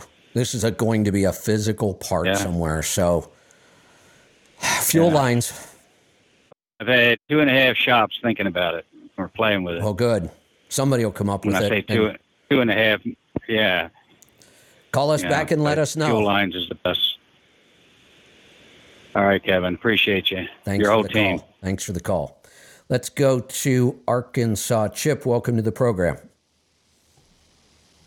Hey, how are y'all today? Good. What's on your mind? Hey, I wonder if you kind of heard you talk about it before, but what exactly is double brokering? And Boy, there's there's an awful lot of interest know- in this topic lately. I had this question yesterday too. I'll explain it to you and explain why we're so damn confused about the whole thing. We we tend to use phrases in this industry that aren't clearly defined. We have lots of them. Owner operator, leased operator, lease purchase operator. Nobody really defines any of those terms and they get used differently and then we get confused. This is another one. Traditionally, we used the word double brokering to to denote something that is illegal. And then we use the word co brokering to explain something that is totally legal. We may not like it. A lot of owner operators don't like that it happens, but it's legal and it doesn't bother me at all. Here's the difference double brokering in its illegal sense, the way I've always used the term. Are, are you a carrier? Do you have carrier authority? I'm an owner operator. I'm leased to a carrier. Okay. So if you have carrier authority and you get a load from a broker, like your carrier that you're leased to, if they got a load from a broker and they put it on your truck, completely legal, you're leased to them, you're running under their authority. If they try to take that load and broker it to some other owner operator and they don't have broker authority, that's a double brokered illegal load. You can't, a carrier cannot broker a load without broker authority. But it happens a lot because carriers have freight and they post it and somebody comes and takes it. That's illegal. That's double brokering. They brokered a load without having authority to do it. But we started to use the word double brokering when I've always used the word co brokering. Now, let's say your carrier has carrier authority and brokerage authority. It's very, very common. They get a load, they put it on your truck, completely legal. They get another load, they run it through their brokerage authority, and they broker it to a totally different carrier. Again, completely legal. We may not like it because two brokers now took a piece of the, the revenue, but if the rate is still good enough, I don't care. That's co brokering, completely illegal happens all the time. Double brokering also happens all the time, but it's illegal. Do you understand the difference now? Yeah, I'm a little clear around it. Like when I leased to this carrier, he didn't have a brokerage, and I got my cut, you know, and then he opened. let me let me stop there. That is that's okay. That's what I explained. That carrier does not have to have brokerage authority to give you freight because you're running under their yeah. carrier authority. But they can't give it to Absolutely. another carrier without brokerage authority. So now they, they got their brokerage authority, and what's changed? Well, now a lot of the, the loads go through his brokerage and then come to the trucking company, and it's like he's double dipping. He's getting. He, money off of it, you know, from the brokerage part. Then he gives it to the trucking so, company. So Loads here, we used here, to get direct. Here's without getting frustrated and confused. I want to help you not be frustrated and confused. What he's doing is completely legal. It's not double yes. brokering. He's co brokering. He's just brokering his own freight. And like you said, he may do it to take another little piece. I don't care. Here's what I care about are you happy with the rate he's paying you? On, on certain loads, yeah. Well, is it enough? Yeah, I, I understand. Eh, eh, here's okay. what you have to decide. Yeah. Let's not complicate this. Are you overall happy with the rate you receive? We don't need to cherry pick one load and say, no, this load sucked. Well, if you're going to do that, then you got to tell me about the yeah. load that was better than average. So let's skip all that. Are yeah. you overall happy with the compensation you receive for the work you do? Yes. Then ignore all the rest of it. Yeah. It'll just make you crazy. It's not worth thinking about. Okay. Okay. Let, let's have, hey, let, us have I, an I example. Let, let's say that I decide to go out and I have my carrier authority and I come to you and I say, hey, that, that guy's ripping you off. He's, he's co brokering his own freight so he can get another little piece of it. You come over to me and I won't do that. Well, that may be true. I may not do that. But what if my rates are lower than his were anyway? yeah. And that's totally possible. I'm not a very good salesperson. I went out and tried to find some freight and I didn't get very good deals. Would you rather work for me or would you rather do what you're doing? Yeah, that's a good point. Hey, on another question, I hear you talk about this diesel catalyst. What exactly is that? how much does it cost and what are the benefits of it? Okay, so I don't know what it costs, even though we sell it in our own store, just because I don't stay up on prices. I there's only so much room in my head, and I try not to keep a lot of information that could change, or you know, I can just go look it up when I need to. I don't know what it costs. I will tell you this: it's going to look like it's very expensive per gallon. You buy it by the gallon. You can buy smaller quantities or bigger. It looks really expensive by the gallon. And again, I don't know the number right off the top of my head, so I'm not even going to guess. But we use tiny little amounts. So a gallon lasts quite a while. It, it you'll get a lot of miles out of a gallon of catalyst. Here's what it does. Without getting too complicated, you know how we spend a lot of time talking about the engine architecture and why we're so positive about Volvos because they have this specific engine architecture. One of the things, again, without getting too deep into the weeds, that Volvo architecture allows for a more complete burn of the fuel. It has to do with timing and stroke and a bunch of other complicated engine architecture things. In many of the other engine designs, the piston you you know the basics of how an internal combustion engine works, right? Yeah. Okay. So we have compression somewhere up near top dead center. These some of these engines are designed so that piston hits top dead center and starts down so fast the piston is actually traveling away when the combustion is happening. And because of that, and we're talking about minute little milliseconds, because of that, you don't get a full and complete burn on the fuel. The problem with that, one, if we didn't burn all the fuel, we're not getting the best fuel economy we could be getting. The bigger issue, though, is that that unburnt fuel is really hard on the emission system. So the, the Volvo doesn't really have that problem when it's built, driven right, and spec right because it will burn the fuel completely on its own. These other engine designs that don't burn all the fuel as well, the catalyst speeds up the burn process. The burn process happens faster with the catalyst in there, so it happens before the piston starts to pull away from top dead center. Because of that, we get a more complete burn we don't have those unburnt fuels clogging up our emission system. Okay. All right. Well, well thank you. I, that, I know a lot more about it than I did. If you want to try it, you can go to our website and buy a gallon. And all I really care about are results we can talk about all these, you know, testimonials and numbers and how it's designed and what it does, but ultimately for me, it's about results. Put it in your truck. If you get good results, you'll keep using it. If you don't, maybe your engine didn't need it for some reason. Give it a couple tankfuls, run it through a gallon. You will see a, ga- a difference in a gallon. Okay. Well, thank you, Kevin. You're welcome. Thanks for the call. And if you don't see a difference, then don't use it. I mean, really, we should see cleaner burning. We should see cleaner oil samples. We might see an improvement in fuel economy. We don't always, and that's not what we sell it for.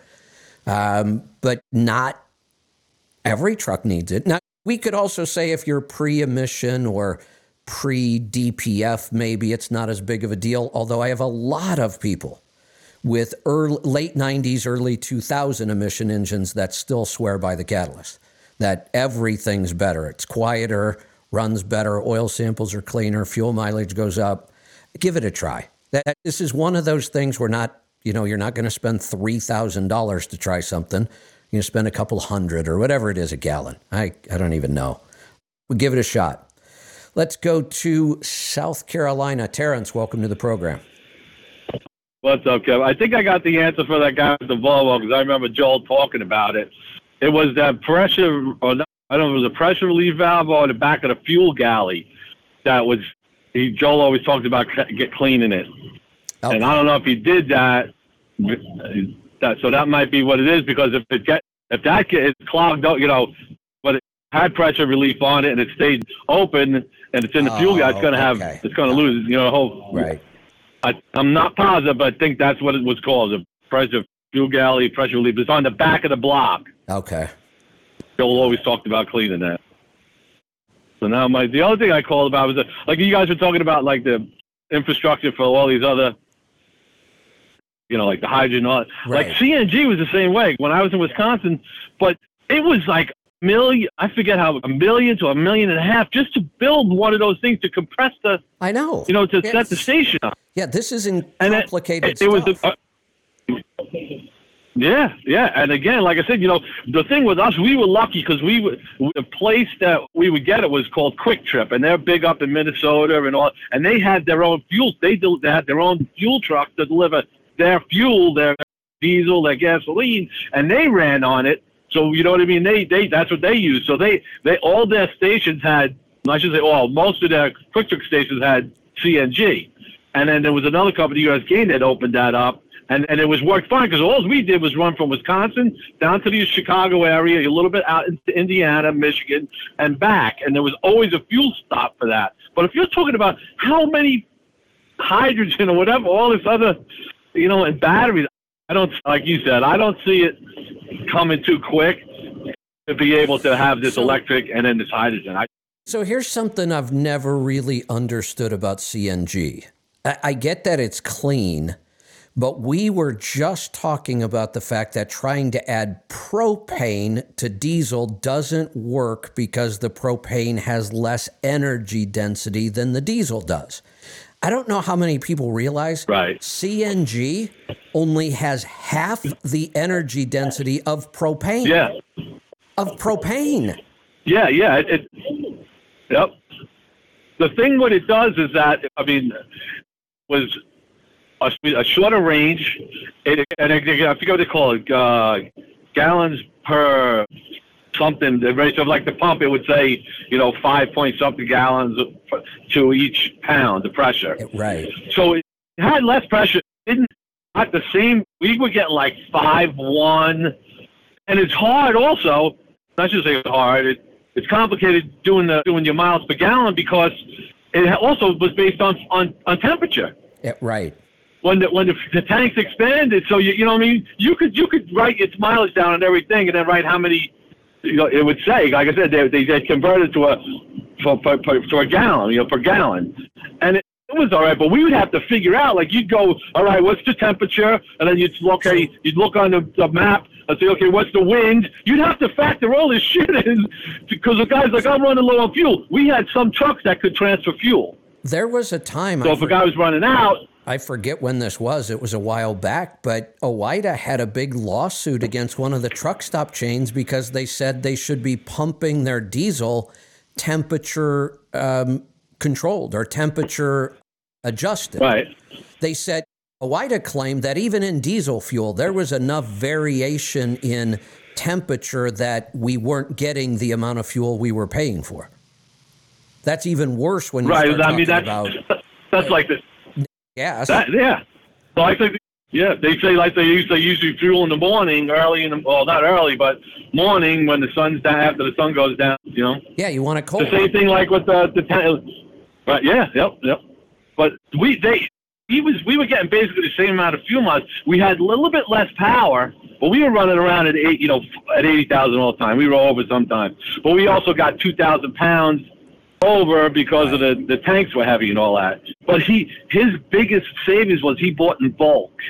So the the amount of you know what I mean when you look go by a CNG and say all right two sixty one a gallon, he wasn't paying that. Not even He was close. paying. Sometimes he would buy a bulk forty one cents, Right. and he would have to buy Right. two hundred something thousand gallons. But he made it work, and his maintenance was high too. But because I talked to him the other day, I called Mike, stay in touch with him, and I'm like, I'm telling about Joe. I was like, man, Volvo's got this. great. He goes, man, I got a, such a buy on the CNG. They, you know, he, not everybody knows that. So you, so you take someone like that wants to go, oh, CNG's only this. This is a buy, and they don't realize, you know, you're buying at a at a, at a bulk and all that. You, you won't make it with CNG neither. You know. Well, and then some of the problems with trying to buy fuel in bulk is you have to have the ability to store it and pump it. That gets expensive, and rate people don't even Well, no. think about regulations The, the regulations about Yeah, having but these kinds of storage tanks and facilities are insane.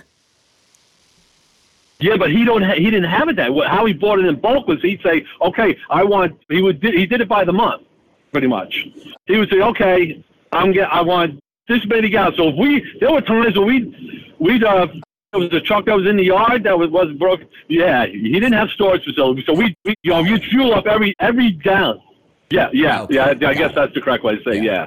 Okay. Yeah, so in pre-buying and had a set, set price, but he he did it all the time, and he and he had to he had to maintain. Look, you know, obviously the, the card we used, he was able to see. All right, he'd look, it gets to the month, and he'd panic, not panic, but he'd be like, shit, we got to go, because otherwise, then it jumped up to a different percentage, and he was good with his numbers. Obviously, he's and he, you know, he would be like, "Hey, man, we got to go. You know, go get go get the truck. Go put the go Yeah. go put fuel in the truck that's broke down." You know, I mean, it, it was a game he played, but most of the time we did enough volume to be able to do that. But like I said, I don't, I can't see if that thing cost. Imagine what a hydrogen thing would cost I- to, that's what I mean. build or Right. whatever. I, I yeah. None of none of this stuff is making sense to me, other mm-hmm. than when you look at what's going on with government subsidies. Then it all makes sense. Yeah, that's well. That's another thing too. He got which like you. I've talked this before. He got he got money off, but he sold his trucks and got these. But that's but that's bullshit. That's not right. I know you're saying that's, not fair. that- that's but, the only yeah, way these technologies make sense, and it's just wrong. Yeah. Yep. No, you're right. Yeah, I agree. I agree. So, All right. so remember, I was Hey, telling. Oh, hey, sorry, got to cut you loose. We're uh, I've got to get to another call or two, and we've got to wrap this up. Um, David in Hood River, welcome. Hey, how you do? How you doing today? Good. Uh, I'm just, I had a I had a thought on the fuel issue. That guy was talking about. He was losing prime. I have the same truck, and I was losing prime, and it was real simple. I changed the filter, and it quit. You know they Literally. they Changed my fuel filters, and it stopped. the shop claimed that it could be the filter housing that was leaking, and he did say Yeah. he bought a new housing. He just hasn't put it on yet, and that may turn out to be what it is. Yours wasn't even the housing; it was just the filter. Yeah, I don't know. It wasn't leaking or anything. It just uh, wasn't starting. Just sat for a while, and that fixed it. Yeah, so I don't so know. here's anyways, yeah, the filter won't leak. That when a filter causes this problem, it's not because it's leaking externally. You're not going to see fuel; it won't get wet. But think about how a filter works. It's where it would leak is way up at the top. The fuel is sitting down in the Right. bottom. There's no real pressure against that point. You're not going to see a leak.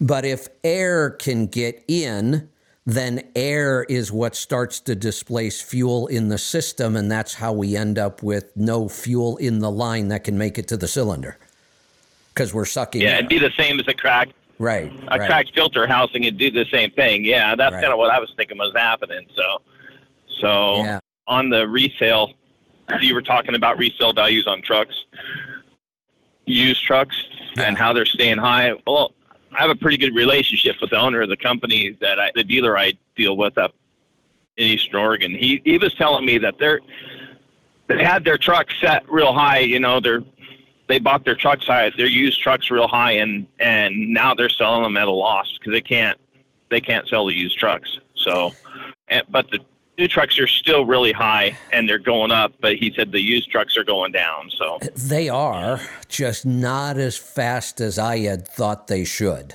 You know, it, it just seems Right. like they should be going down faster, but they're not. They're, they're I still Right. wouldn't buy most trucks I see at today's prices. I think almost everything on the market right now is overpriced, right? You know, occasionally I can yeah, find it scares me to see how much a truck is. Where there's some value still are really old trucks, like 20 years old plus. If you go back to those, you can find some deals out there and values. Everything like 2010 and newer, forget it. They're all way overpriced, in my opinion. Yeah, yeah, I agree. It it scares me to see a truck for two hundred and twenty thousand. I oh, pencil oh, out the oh, payments and everything, and I'm and I know I could probably do better on maintenance and the fuel mileage, but you know, if you missed a month, it could You know, scare I- me. But I spend more than that in payments right or in maintenance right now, so I think back to when I bought one of my first new trucks, brand new. Now, I will say it was a single axle day cab. So clearly, we're not talking about the same kind of pricing, but I can remember paying $92,000 for a brand new truck. right? Yeah. You can't buy a pickup yeah, I truck think the first, I bought one. I know. They're it's crazy money. It's scary money, especially in the times we're in. So I just keep plugging along with what I have and fixing the Yeah. issues. Yeah. So um, we we talked a while back about my oil sample, and I think I don't know if you remembered it or not, but it's clean now.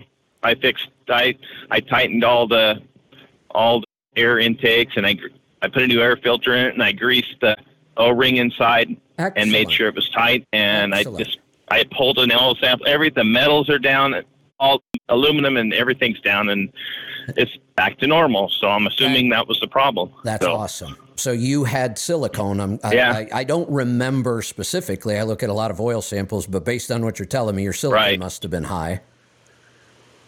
Yeah, you were telling me the silica was high, and uh, and then that's why we were getting metal in the oil. And right. well, I fixed it, So- and then I had I had a loose turbo outlet, so This is just a great example of why we do this show. And so you did an oil analysis, you found a problem. We pointed out where the problem likely is. You went in, you did basic routine maintenance, and the problem is gone, and you just added years to the life of Yep. your engine. Isn't that awesome? I'm, really happy. I know, I am I'm too. really happy I about it that. because I have plenty of other issues. So Yeah, right, right. It's nice. got this vibration in my drivetrain, and it scared me. Yeah, you, you and I were talking about the back gear train on the motor, you know, and the first thing I thought of when I heard the heavy metals, you know, that we were getting in, I'm like, no, I don't want to pull that off because that's a job, right, you know. Right. But yeah, so, but that's great. But I think that's pretty much all I had to say. So excellent, excellent, great getting stuff. close to the end of the day. Yep. Now I'm going to wrap All right. this up. Wow, three hours. Good day today. Good calls, good topics. I love stories like that. Simple oil sample. We found a major problem. Dirt in the engine is a major problem. Wear metals, boy, you talk about something that'll take the life out of an engine. So simple. One oil sample. He did the work himself, just went through and did basic routine maintenance on the intake system, put a little grease on the seals, tightened things down.